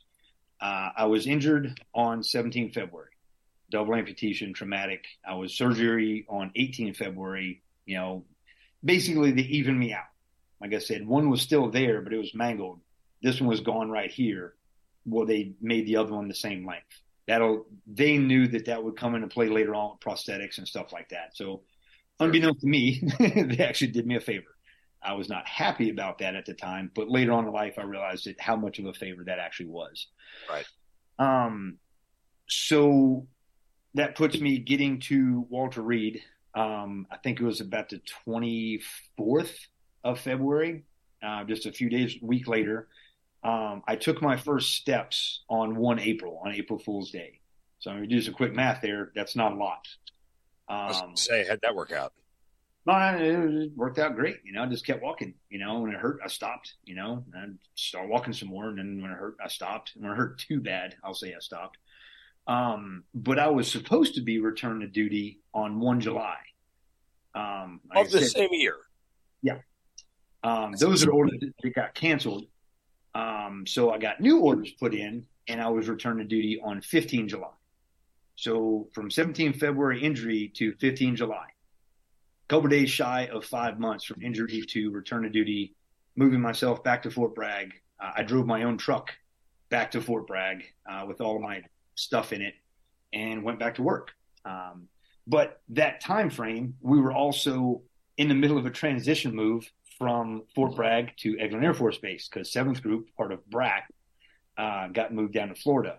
So I got there just in time to hide from the med board that they were undoubtedly supposed to have already started um, and made a PCS down to Eglin Air Force Base. And then when they thought they were going to start a med board again, um, I went on a deployment for training to Texas and uh, New Mexico. So while I'm down in Eglin, uh, I had Slicky Boyd this, and he didn't notice it, so I rode with it. I went to pick up my permanent, my P3 profile uh, from the, the one of the head docs there, and I noticed on the form that airborne operations wasn't sh- sh- scratched through. So I just kind of grabbed it and was like, all right, doc, I appreciate it. See you later. Oh, I still got to sign it. So I put it down his desk and like hold, held the piece of paper in place, but I covered up the part that he didn't scratch. And he signed it. Hey, doc, man, I appreciate it all, man. Thanks for your help. You know, we'll see you in the future, blah, blah, blah. So when I go down there and talk to our group surgeon, I was like, hey, can I still jump?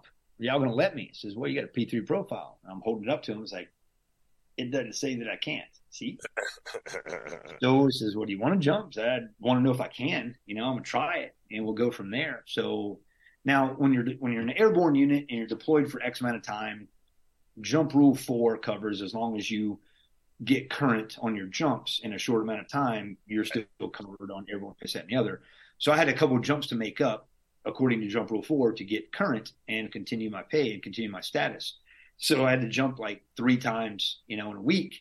Um, well, I, I jumped two times in a day. We didn't have another jump set up for, until the following week, specifically to catch guys up like that. So I jumped three times, you know, within uh, about eight days, and that got me current. And I broke every pair of legs that I was wearing.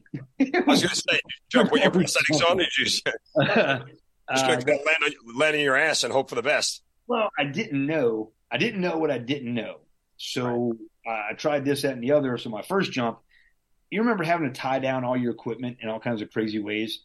Yeah. I've got a rigger belt and I have 550 cord looped to that running down the inside of my pants down to my ankles to hold prosthetic on. You know, and I had the 550 cord secured around here. That is incredible. Stuff from just coming off when I come out of the bird. So as it turns out, I didn't need any of that. Uh, it stays on just fine. Um, so that, that wasn't a bother. Um, so yeah, I caught up on jump rule four and then stayed on airborne status for the next three years until I did actually retire. So it was, it was entertaining. I, I, had a great time with it. a lot of people were just like, "Bro, I don't really know what you're like, what you're doing." it's like I'm just not done yet. You know, I started with the I'm going to do four years and get out, and then I had the option to do something cool, so I stayed, and then another option to do some more cool stuff, so I stayed, and then all of a sudden I'm, you know, like past that 10 year part, and I was like, well, well, if I don't stay to 20, that's kind of dumb. So I'm going to stay, I'm going to do 20, I'm going to retire. And I wasn't at 20 at that time. I still had a few years to go. So I was like, well, I'm, I'm just not done yet. Right. So I just kept doing stuff as it turned out. And some people thought that was pretty nifty. some people thought I was an, yeah. enormous, an enormous pain in the ass. Uh, but I just kept doing stuff. Was there part of you that just wanted to prove it uh, that you could because maybe your first physical therapist said you couldn't, or I mean, what's what was the real motive? Have you ever thought about the real motivation as to why you kept going? Oh, nobody would have looked at you sideways had you said, "Okay, I'm, I'll I'll call it a career here and just work on the rest, next phase of my life." Oh, absolutely. That 100 percent had a, a, big part of, you know, oh, you think I'm done in a year and a half? Well, in a year and a half, I'm going to be doing all this stuff, and you know, you know, that's about how I feel about that. Um, but then when I started doing stuff, I was like, damn, this isn't I, don't get me wrong. I'm not trying to say it was easy. You know, I had some other stuff that I had to consider that I didn't in years, you know, previous. Um, yeah, just for instance, hey, bro, uh, we're to go to the beach and we're to swim for PT. And then we're calling it a day and we're just to hang out and hit the little bre- breakfast joint down there, uh, you know, or a little restaurant there for breakfast. And, uh, man, we're to, you know, just kind of hang out on the beach all day. Awesome that's a couple of sets of feet that I need to bring. uh, yeah. Okay. And not only that, but where this liner comes up and rolls up against my skin, it's not just rubber. There's some other stuff in there, whatever. Um, but essentially, I'm wearing two layers of rubber halfway up my thighs. So, uh, sand, not my friend. Right. And if I get some sand down in there and don't address it, well, that'll just dig through my skin and be worse problems tomorrow and next week, infections and all that stuff. So my friends had to understand that, and, and they were they were fine. Honestly, I, I have some pretty good friends, and you would have to like take my stuff off and go wash it off and then carry me. You know, when you're at the beach, no yep. matter what you do, you get sand. You know, be as careful as you want to with laying the sheet out or a blanket. And you got sand everywhere. It, it just is what it is. So this could become a, a process. I'm still going to do it and my friends are going to help me out if I need it. And I'm the worst dude in the world when it comes to asking for help. So one of my friends is pretty much going to have to grab me because I'm I'm that guy. Um, so there's a lot of planning considerations that I didn't have to think about in years prior, but um, I still was doing stuff. I still wanted to hang around my friends. I still wanted to, to do fun stuff. I, I, rode a motorcycle. You know, I just sold my uh, Harley uh, last year uh, on that bike since I've been injured. I've been coast to coast four times. Wow. I figured out a way to make it work. You know, I've been to shifters, I've been to brake, you know, got everything set up to, that I could function with it. And I just got on it and I rode coast to coast, you know, and not with anybody, with someone a couple times, you know, for different pieces and legs here. But I was going to Idaho and I ended up just going, you know, one more state over. What's another state? So, um, you know, I, I, I still, uh, up until I sold my four wheeler, I have a side by side now because it's more fun for me and Chicky to ride a side by side and go get muddy and goof off, and because we can bring all our stuff with us in the bed of the side by side, so it's kind of different. Um, still jump out of airplanes with my dog attached to me. That's another story.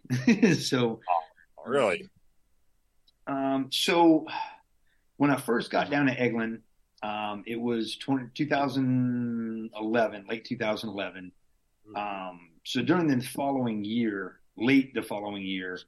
Um, uh, actually, before I even left uh, Fort Bragg. So that would have been in August or September of 2011. Um, I was approached by guys who were command sergeant majors, you know, in, in seventh group and, you know, that were retired. So Joe's like, Hey bro, uh, you want to, you want to take Axe on a skydive? I was like, that'd be awesome. Now this is the same year I was injured in, February. This is now August. So I'm going to get strapped up to my friend Johnny, um, do a tandem skydive with my dog attached to me. So we did, and it was awesome. Uh, so Joe's company named that that uh, that vest was just the insertion vest, you know, canine insertion vest. Well, Axe was the first one to, to get strapped on and jump it. So Joe ended up naming it with his company. That was the Axe insertion vest, named after my dog Axe was the first one to jump it. Well, um, a year later, that video is on YouTube and it's actually pretty entertaining. If you want to look it up, it's just look on no leg skydiving with my dog. oh, I, wow, label, really? I label things pretty easy to, to figure out what you're talking about. Um, so yeah, uh, a guy from 60 Minutes, one of the producers, uh, called me through that, you know, that uh, YouTube number.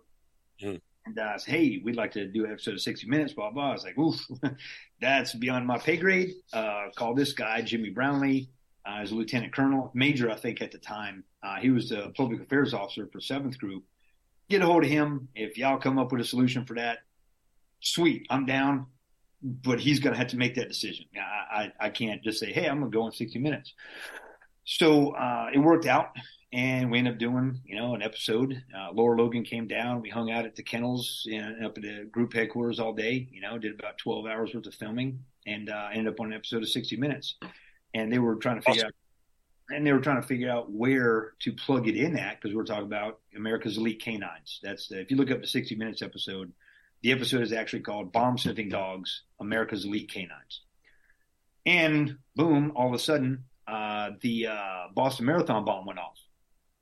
Well, then there got bombs in the streets. They got, you know, dogs that could have found a baby, all these other questions. So that's where they plugged our episode in. Um, excuse me. So that's the the time frame uh, that that episode came out in a week or so after the Boston Marathon bomb went off and it's it starts off with Lara Logan talking for a minute, and the next thing you see is a clean cut version of me, still active duty, uh, skydiving with my dog, and then interviews, little bits and pieces. You got 12, 12 hours worth of uh, interview, you know, B roll stuff. I got probably five or six minutes on the show, but I thought it was pretty awesome. Um, but yeah, so I was injured in February. I was skydiving with my dog in August.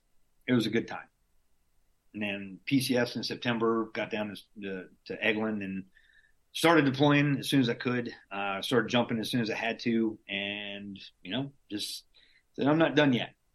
So eventually, they came back and said, "Okay, we have to start a med board on you. Like I have no choice." You cannot go anywhere. I've already talked to the group commander. You are grounded for all intents and purposes.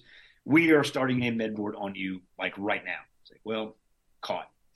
So we did a med board. I said, a med board is not the end of the world. You can do a co-ad, a continuation of active duty. You know, once the med board finds a decision, you got to have this and this and this, and you slide across the desk, and you know, you're pretty much going to stay doing what you're doing. Um, but it has to have some medical explanation and set the other. It's like, oh, okay, cool. Finished the med board. You came up with a decision. You're candidate for medical retirement, and I had the paperwork in my hand. I had everything I needed. Field grade officer, first line supervisor is field grade. Uh, you know, a, a, narrative saying, "Hey, Sergeant Corbin is injured here. You know, he can't do this and this and this, but we can use him as this and this and this." Basically, I was the training guy for all of it, um, pre-mission training stuff and all that stuff. I, I was just a training guy for that. Didn't know if I wanted to deploy again. I mean, I did, but I couldn't do what I wanted to do on a deployment, so I didn't want to deploy. that makes sense. Um, not deploying to me would have been worse than deploying and not being able to play the way I wanted to play. So, man. Um, so I have all that in my hand. You know, the surgeon, you know, group surgeon, uh, my first line field grade, and myself, this whole, you know, packet. And I found myself not slinging it across the desk. I was kind of, I don't know what to do with my hands, you know. and it's like, when do you need a decision by? They said it's a weekend. Take the four day, you know, and come see me Tuesday and and we'll go whichever direction you want.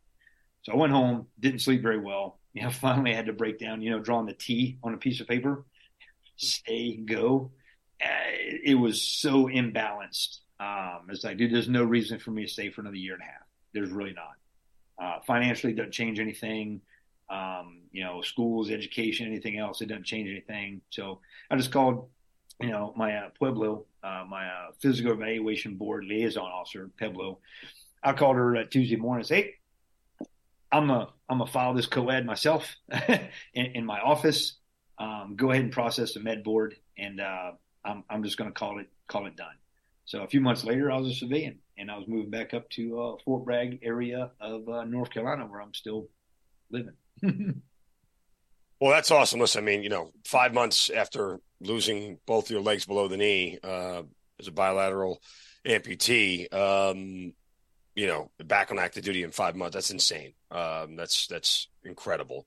Uh, I know you ran a 5K. Um, I think a little over a year later, right after your your injury. Was, uh, 13 months after injury, yeah, so it would have been March. Uh, ran the Pensacola um, 5K, you know, benefiting a Fisher House and some other stuff down there. Down in that area is pretty pretty good stuff. Um, definitely wasn't ready to run a 5K, but already signed up for it. So I was going to run a 5K. So um, I was very, very new still in my legs, uh, in my prosthetic devices. Had those uh, running feet, you know, the guy in the Olympics made famous, um, Oscar Pistorius. I won't talk about him though, but um, you know, had those had those style of running feet and was running. I hadn't run 5K yet. That was the first time running that distance, and uh, that that beat me up pretty good. But uh, I did finish the race. It was a pretty decent time. You know, if I'd have had feet, you know, maybe I'd have run faster. you know, I had to stop a few times to adjust those, but it was good. It was a good learning experience, if nothing else. Painful, but still learning experience. But uh, now, it was. I mean, okay, again, awesome. Congratulations. You've actually been um, associated with a couple of different organizations along the way. I'm, I'm just going to rattle them off here and kind of lead me down the path here. You were with American Homes for Wounded Warriors. Um, I know you had some connection with them. Uh, you were also with Jared Allen's Homes for Wounded Warriors. Um, Jared Allen, former NFL player, yes, uh, started his own you know foundation to help out veterans uh, and injured veterans. Um, and then, of course, we mentioned earlier about the Feherty Troops uh, First Form, First Foundation. So, kind of take me through all those and, and your involvement. Okay, when I was still active duty, uh, actually, when I was in Walter Reed, I met uh, the gentleman who founded Troops First Foundation and was later named after Dave Feherty uh, joined the organization, Feherty's Troops First Foundation.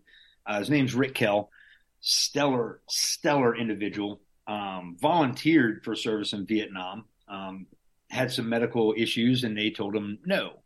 Um, I said, "What do you mean no? I'm asking to go. You're making these other guys go. I would. I'm asking to go." And said, "Bro, you're an F four. Basically, what the nuclear holocaust was going on in your backyard, we're still not going to call you." So I was like, well, damn. So he continued with school and started uh, working as a marketing uh, guy and ended up starting his own marketing firm and ran it for, you know, almost 30 years. But after 9 11, all the stuff was going on. He says, man, I can't, I've made enough money for a couple of generations of my family to be comfortable. This is some stuff I want to do.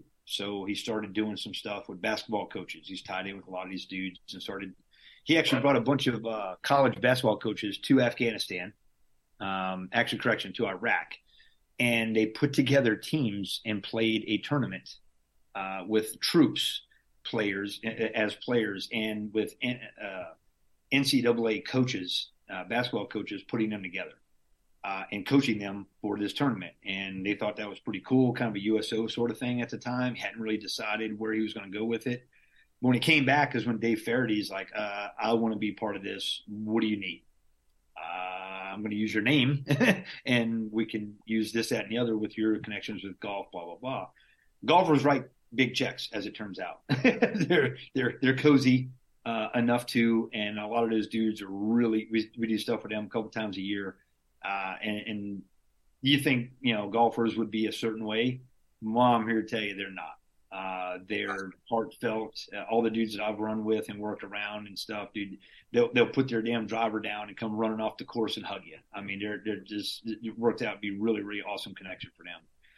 Um, they've done they've had a lot of initiatives. Um, so Rick calls me up. He had met me and met Axe. You know, a, a huge part of my recovery. Um, so he said, "I'm trying to do a service dog for Brendan Marrocco." who is a the first surviving quadruple amputee, and he's the first double arm transplant. that was amazing by itself. But we're trying yeah. to get trying to get a dog for him, trying to get a service dog, you know. But we need off leash obedience. We need this. We need that. So I introduced Rick to some guys who I knew could do that. That uh, had a hand in you know getting really really high end, high quality dogs and high quality, high end training. Um, so they have since partnered up shortly after that, and that became one of Troop's first initiatives was the 24/7 Battle Buddies uh, service dog program.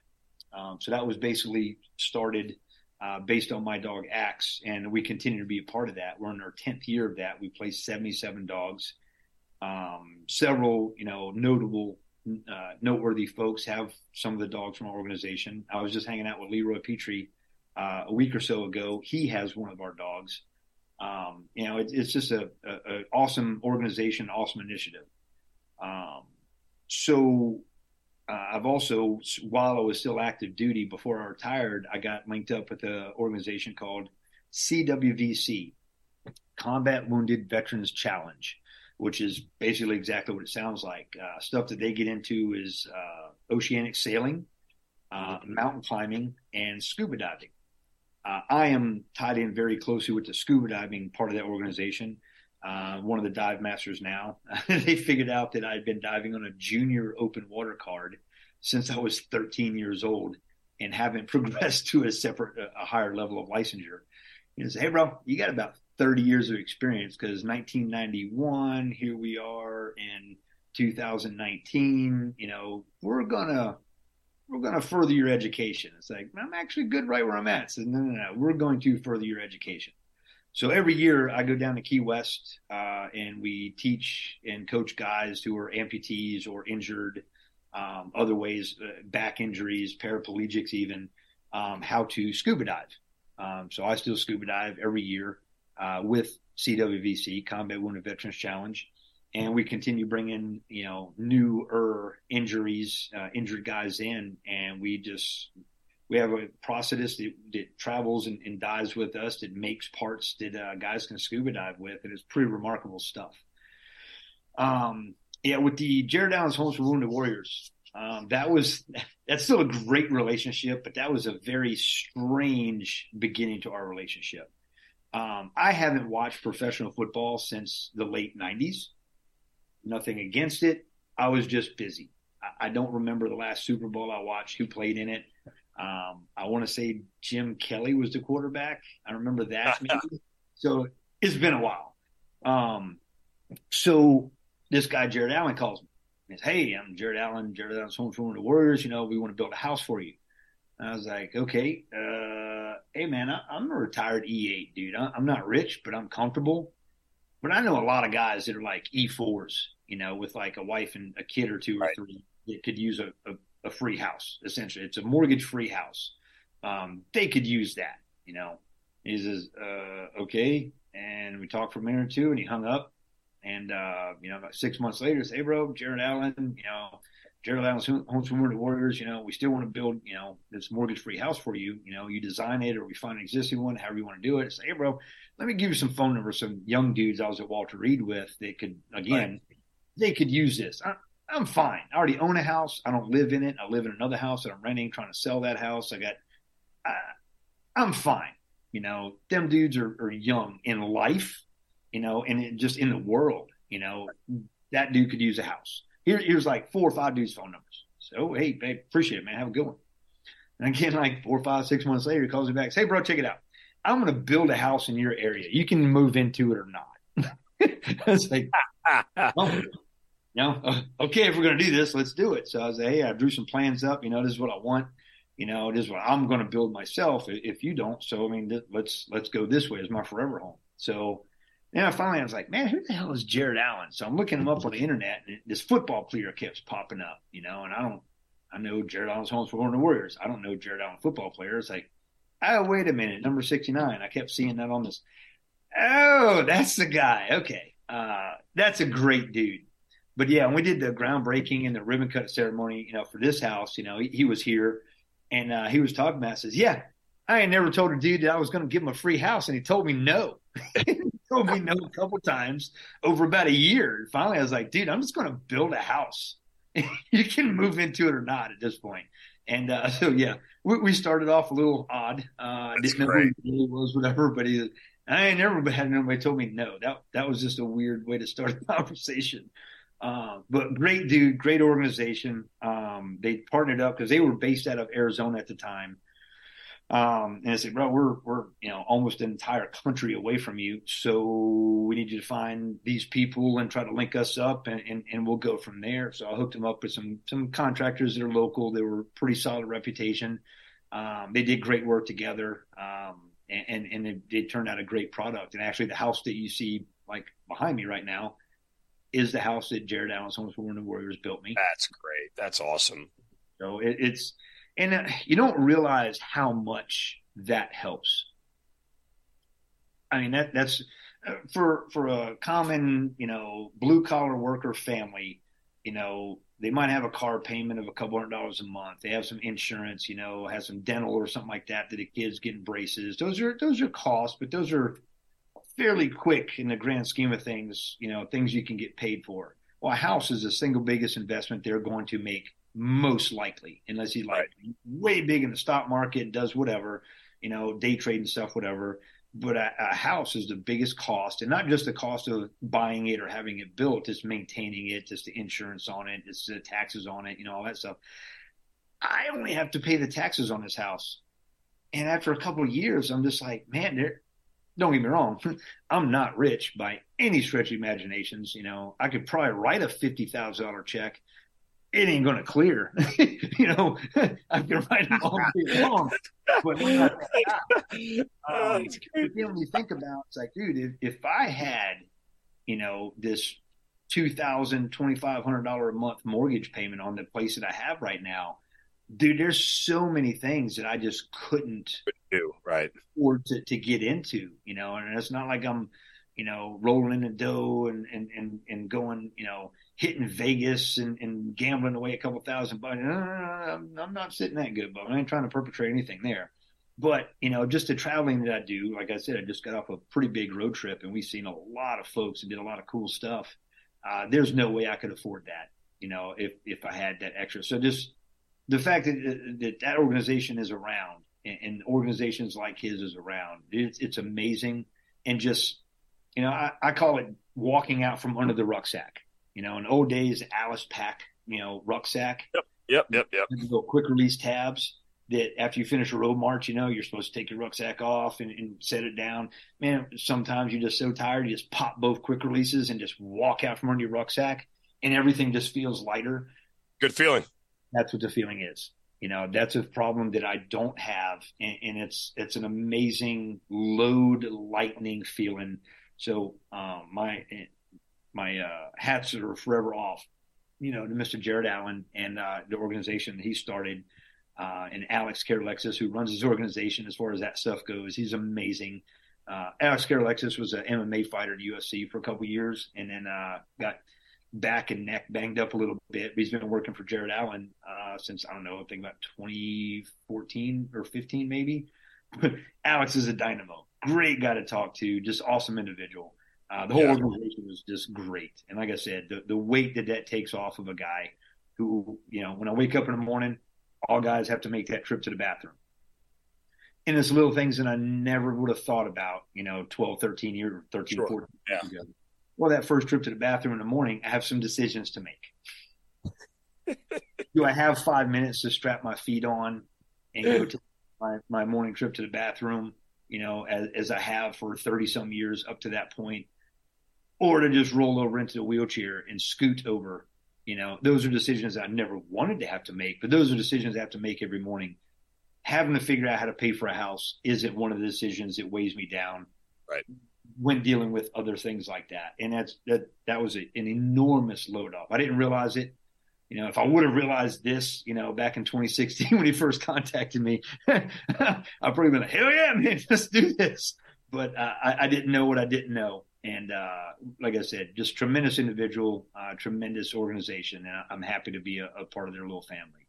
That's great. I mean, Chris, that's a, that's just amazing. You know, it's it's always the the the sort of uh, resistance you had to the whole thing. It, it kind of is just a nice little uh, little sweet irony on the whole thing and how it works. Out. that, that's outstanding, man. I mean, really, it is. It's just a uh, you know, and what you're doing right now at Feherty's troops and, and trying to get service dogs in for people, your connection to dogs and canines and from your time in the service. And, you know, I mean, look, man, um, it's, I, have done you know hundreds of these interviews with people, uh, and you always get a sense by the end of the interview of someone's soul and, and their mind and their heart and where they are, and, and uh, it, there's no right or wrong answer for everybody because everybody's different. But you know, I, I, would I would tell you that that uh, the, the, gratitude you have and just the, the, the very uh, salt of the earth feeling that you give off uh, and, and, the humility uh, of everything that you've gone through, I think is is outstanding. Um, you know, it's it, it's hard for a lot of us to accept things from other people, right? Because we're so used to doing it ourselves.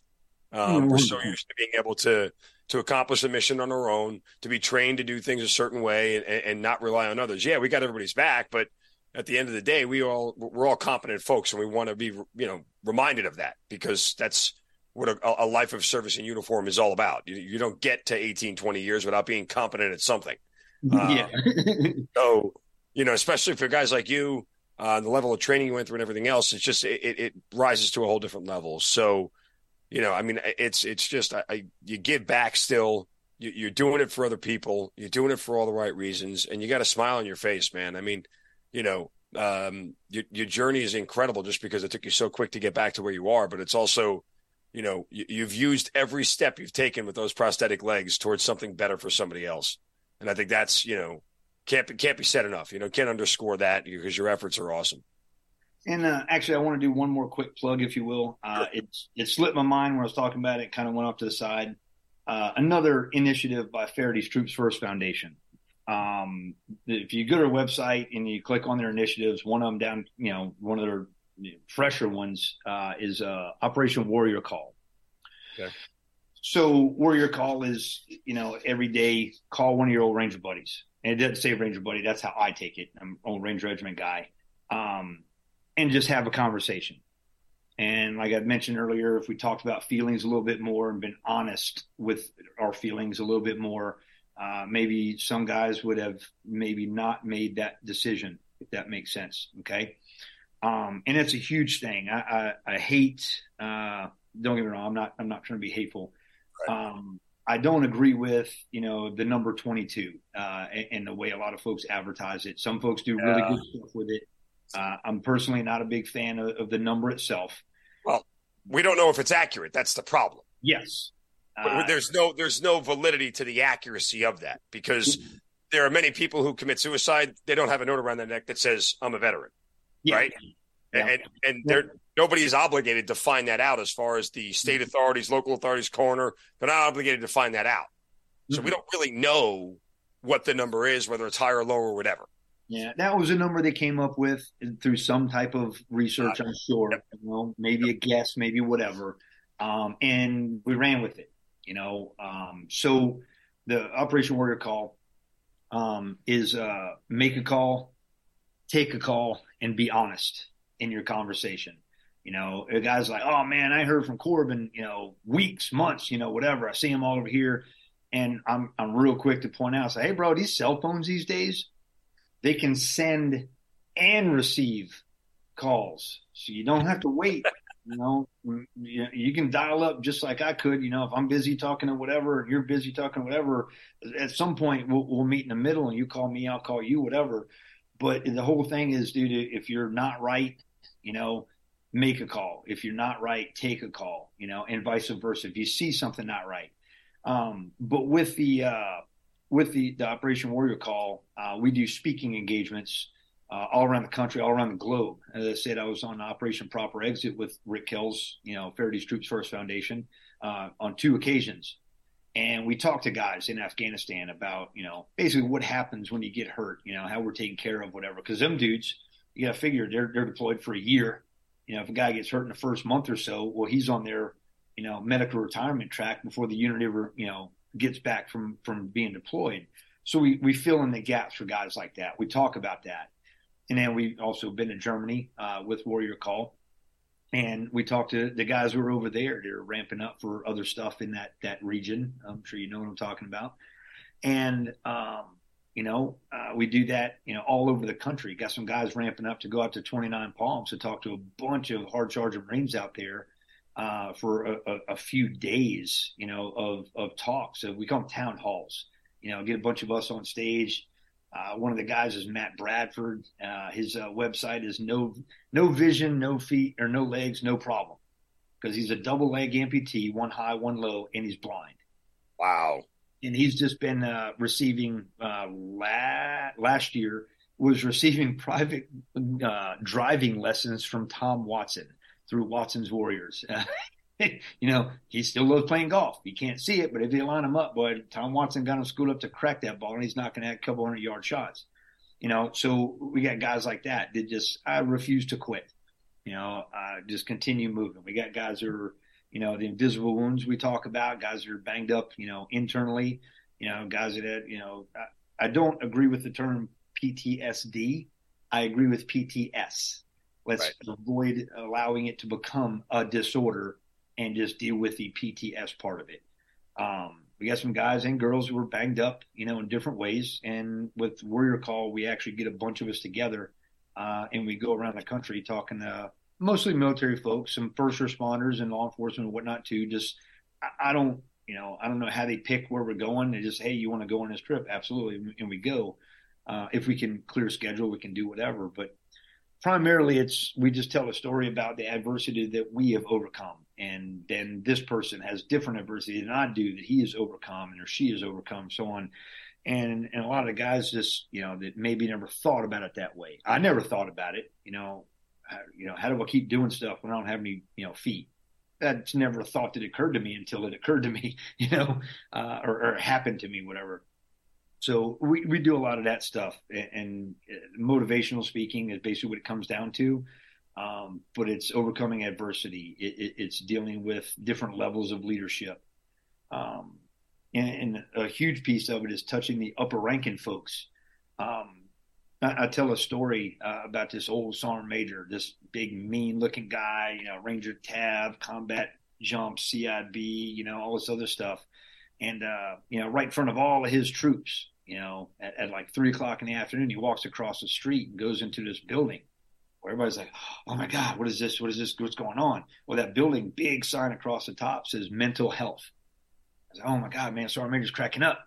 So Sergeant Major goes in there and chit chats with the doc a little bit. He's talking about retirement. He's talking about buying a boat, and maybe you know living on a lake. Mm-hmm. Next week he goes in there, same thing, about three o'clock on a Friday. Everybody sees him. Oh God, man, Sergeant Major's losing it, man. I don't know what's going on and he's talking to Doc about, yeah, just uh, put an offer in on a house, you know, out on the lake and uh, shopping for boats now. I need to trade in my Jeep to get a truck that can pull the boat, you know, just normal conversation. You know, next week, same thing, three o'clock Friday afternoon, in front of all of his troops, walks a big sign, mental health, walks in this building. And uh, this goes on for, for weeks. You know, finally the doc's like, all right, man, we've been chit chatting, get some rapport established, some trust, whatever. Hey, Sergeant Major, when are we going to start talking about your problems? Sergeant Major looks at her and goes, Hey, Doc, I'll be honest with you. I don't really have any problems. But my entire battalion just watched me walk over here every week for the last month and a half into a building that says mental health. And I want them all to see that it's okay. Wow. Smart move. So uh, I've been telling that story for quite a while. And and that's that's to get a lot of guys clicking. It's like don't be afraid to ask for that stuff. I mean, yeah, there's some weird stuff with like security clearances and some units, whatever, that can be kind of.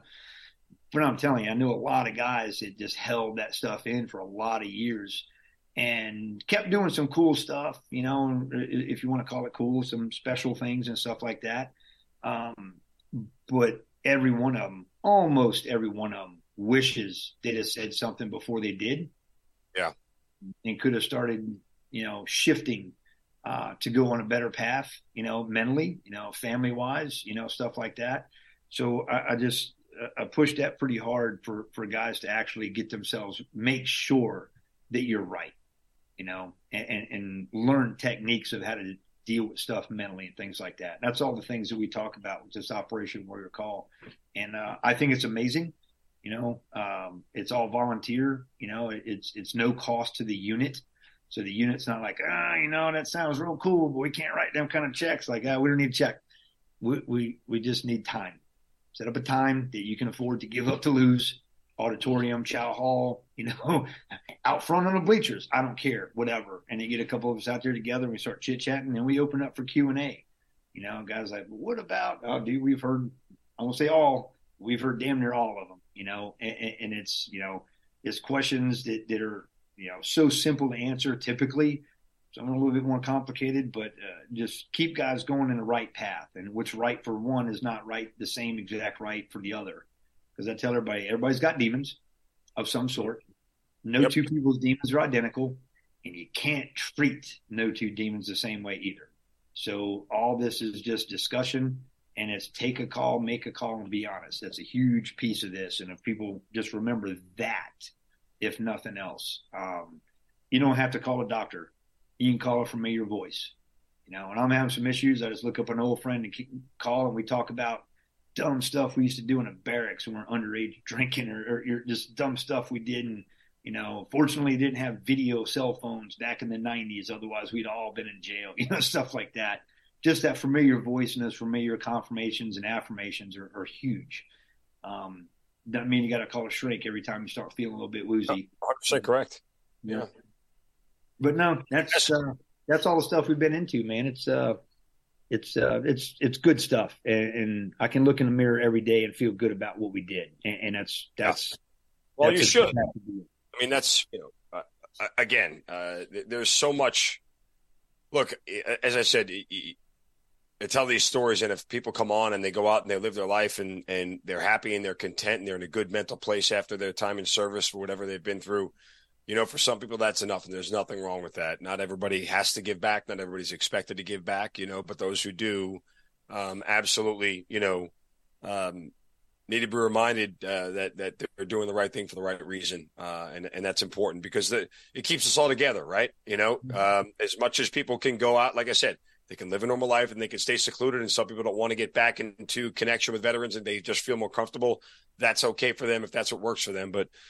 Th- those groups that bring us all together still, I think, are super important. You know, uh, super, super important because um, that connection to each other, I think, is is paramount, and it, it, it's what what's helped keep some of us alive, right? Yeah. And that's, no, absolutely. boils down to. So uh, I loved hearing every bit of this story, man. Uh, you're amazing. It's been great to talk to you. Uh, keep up the great work. Keep doing everything you're doing. Let's stay in touch, brother, because uh, um, I got some stuff here I want you to hear about, and, and, maybe you could do some more good than you're already doing with for some people. But uh, just incredible, incredible story. You're very honest, very down to earth, and I appreciate it. Too dumb to quit, Sarge. Too dumb to quit. Chris Corbin, thanks for being part of the Hazard Ground. Awesome. Thanks a lot, man. Appreciate it all. Thanks a ton. You've been listening to the Hazard Ground podcast, hosted by Mark Zeno. If you have an interesting story to tell and you'd like to be on the show, send us an email at producer at hazardground.com. And if you like the show, don't forget to subscribe, rate, and review on Apple Podcasts. Thanks for listening. We'll see you next time.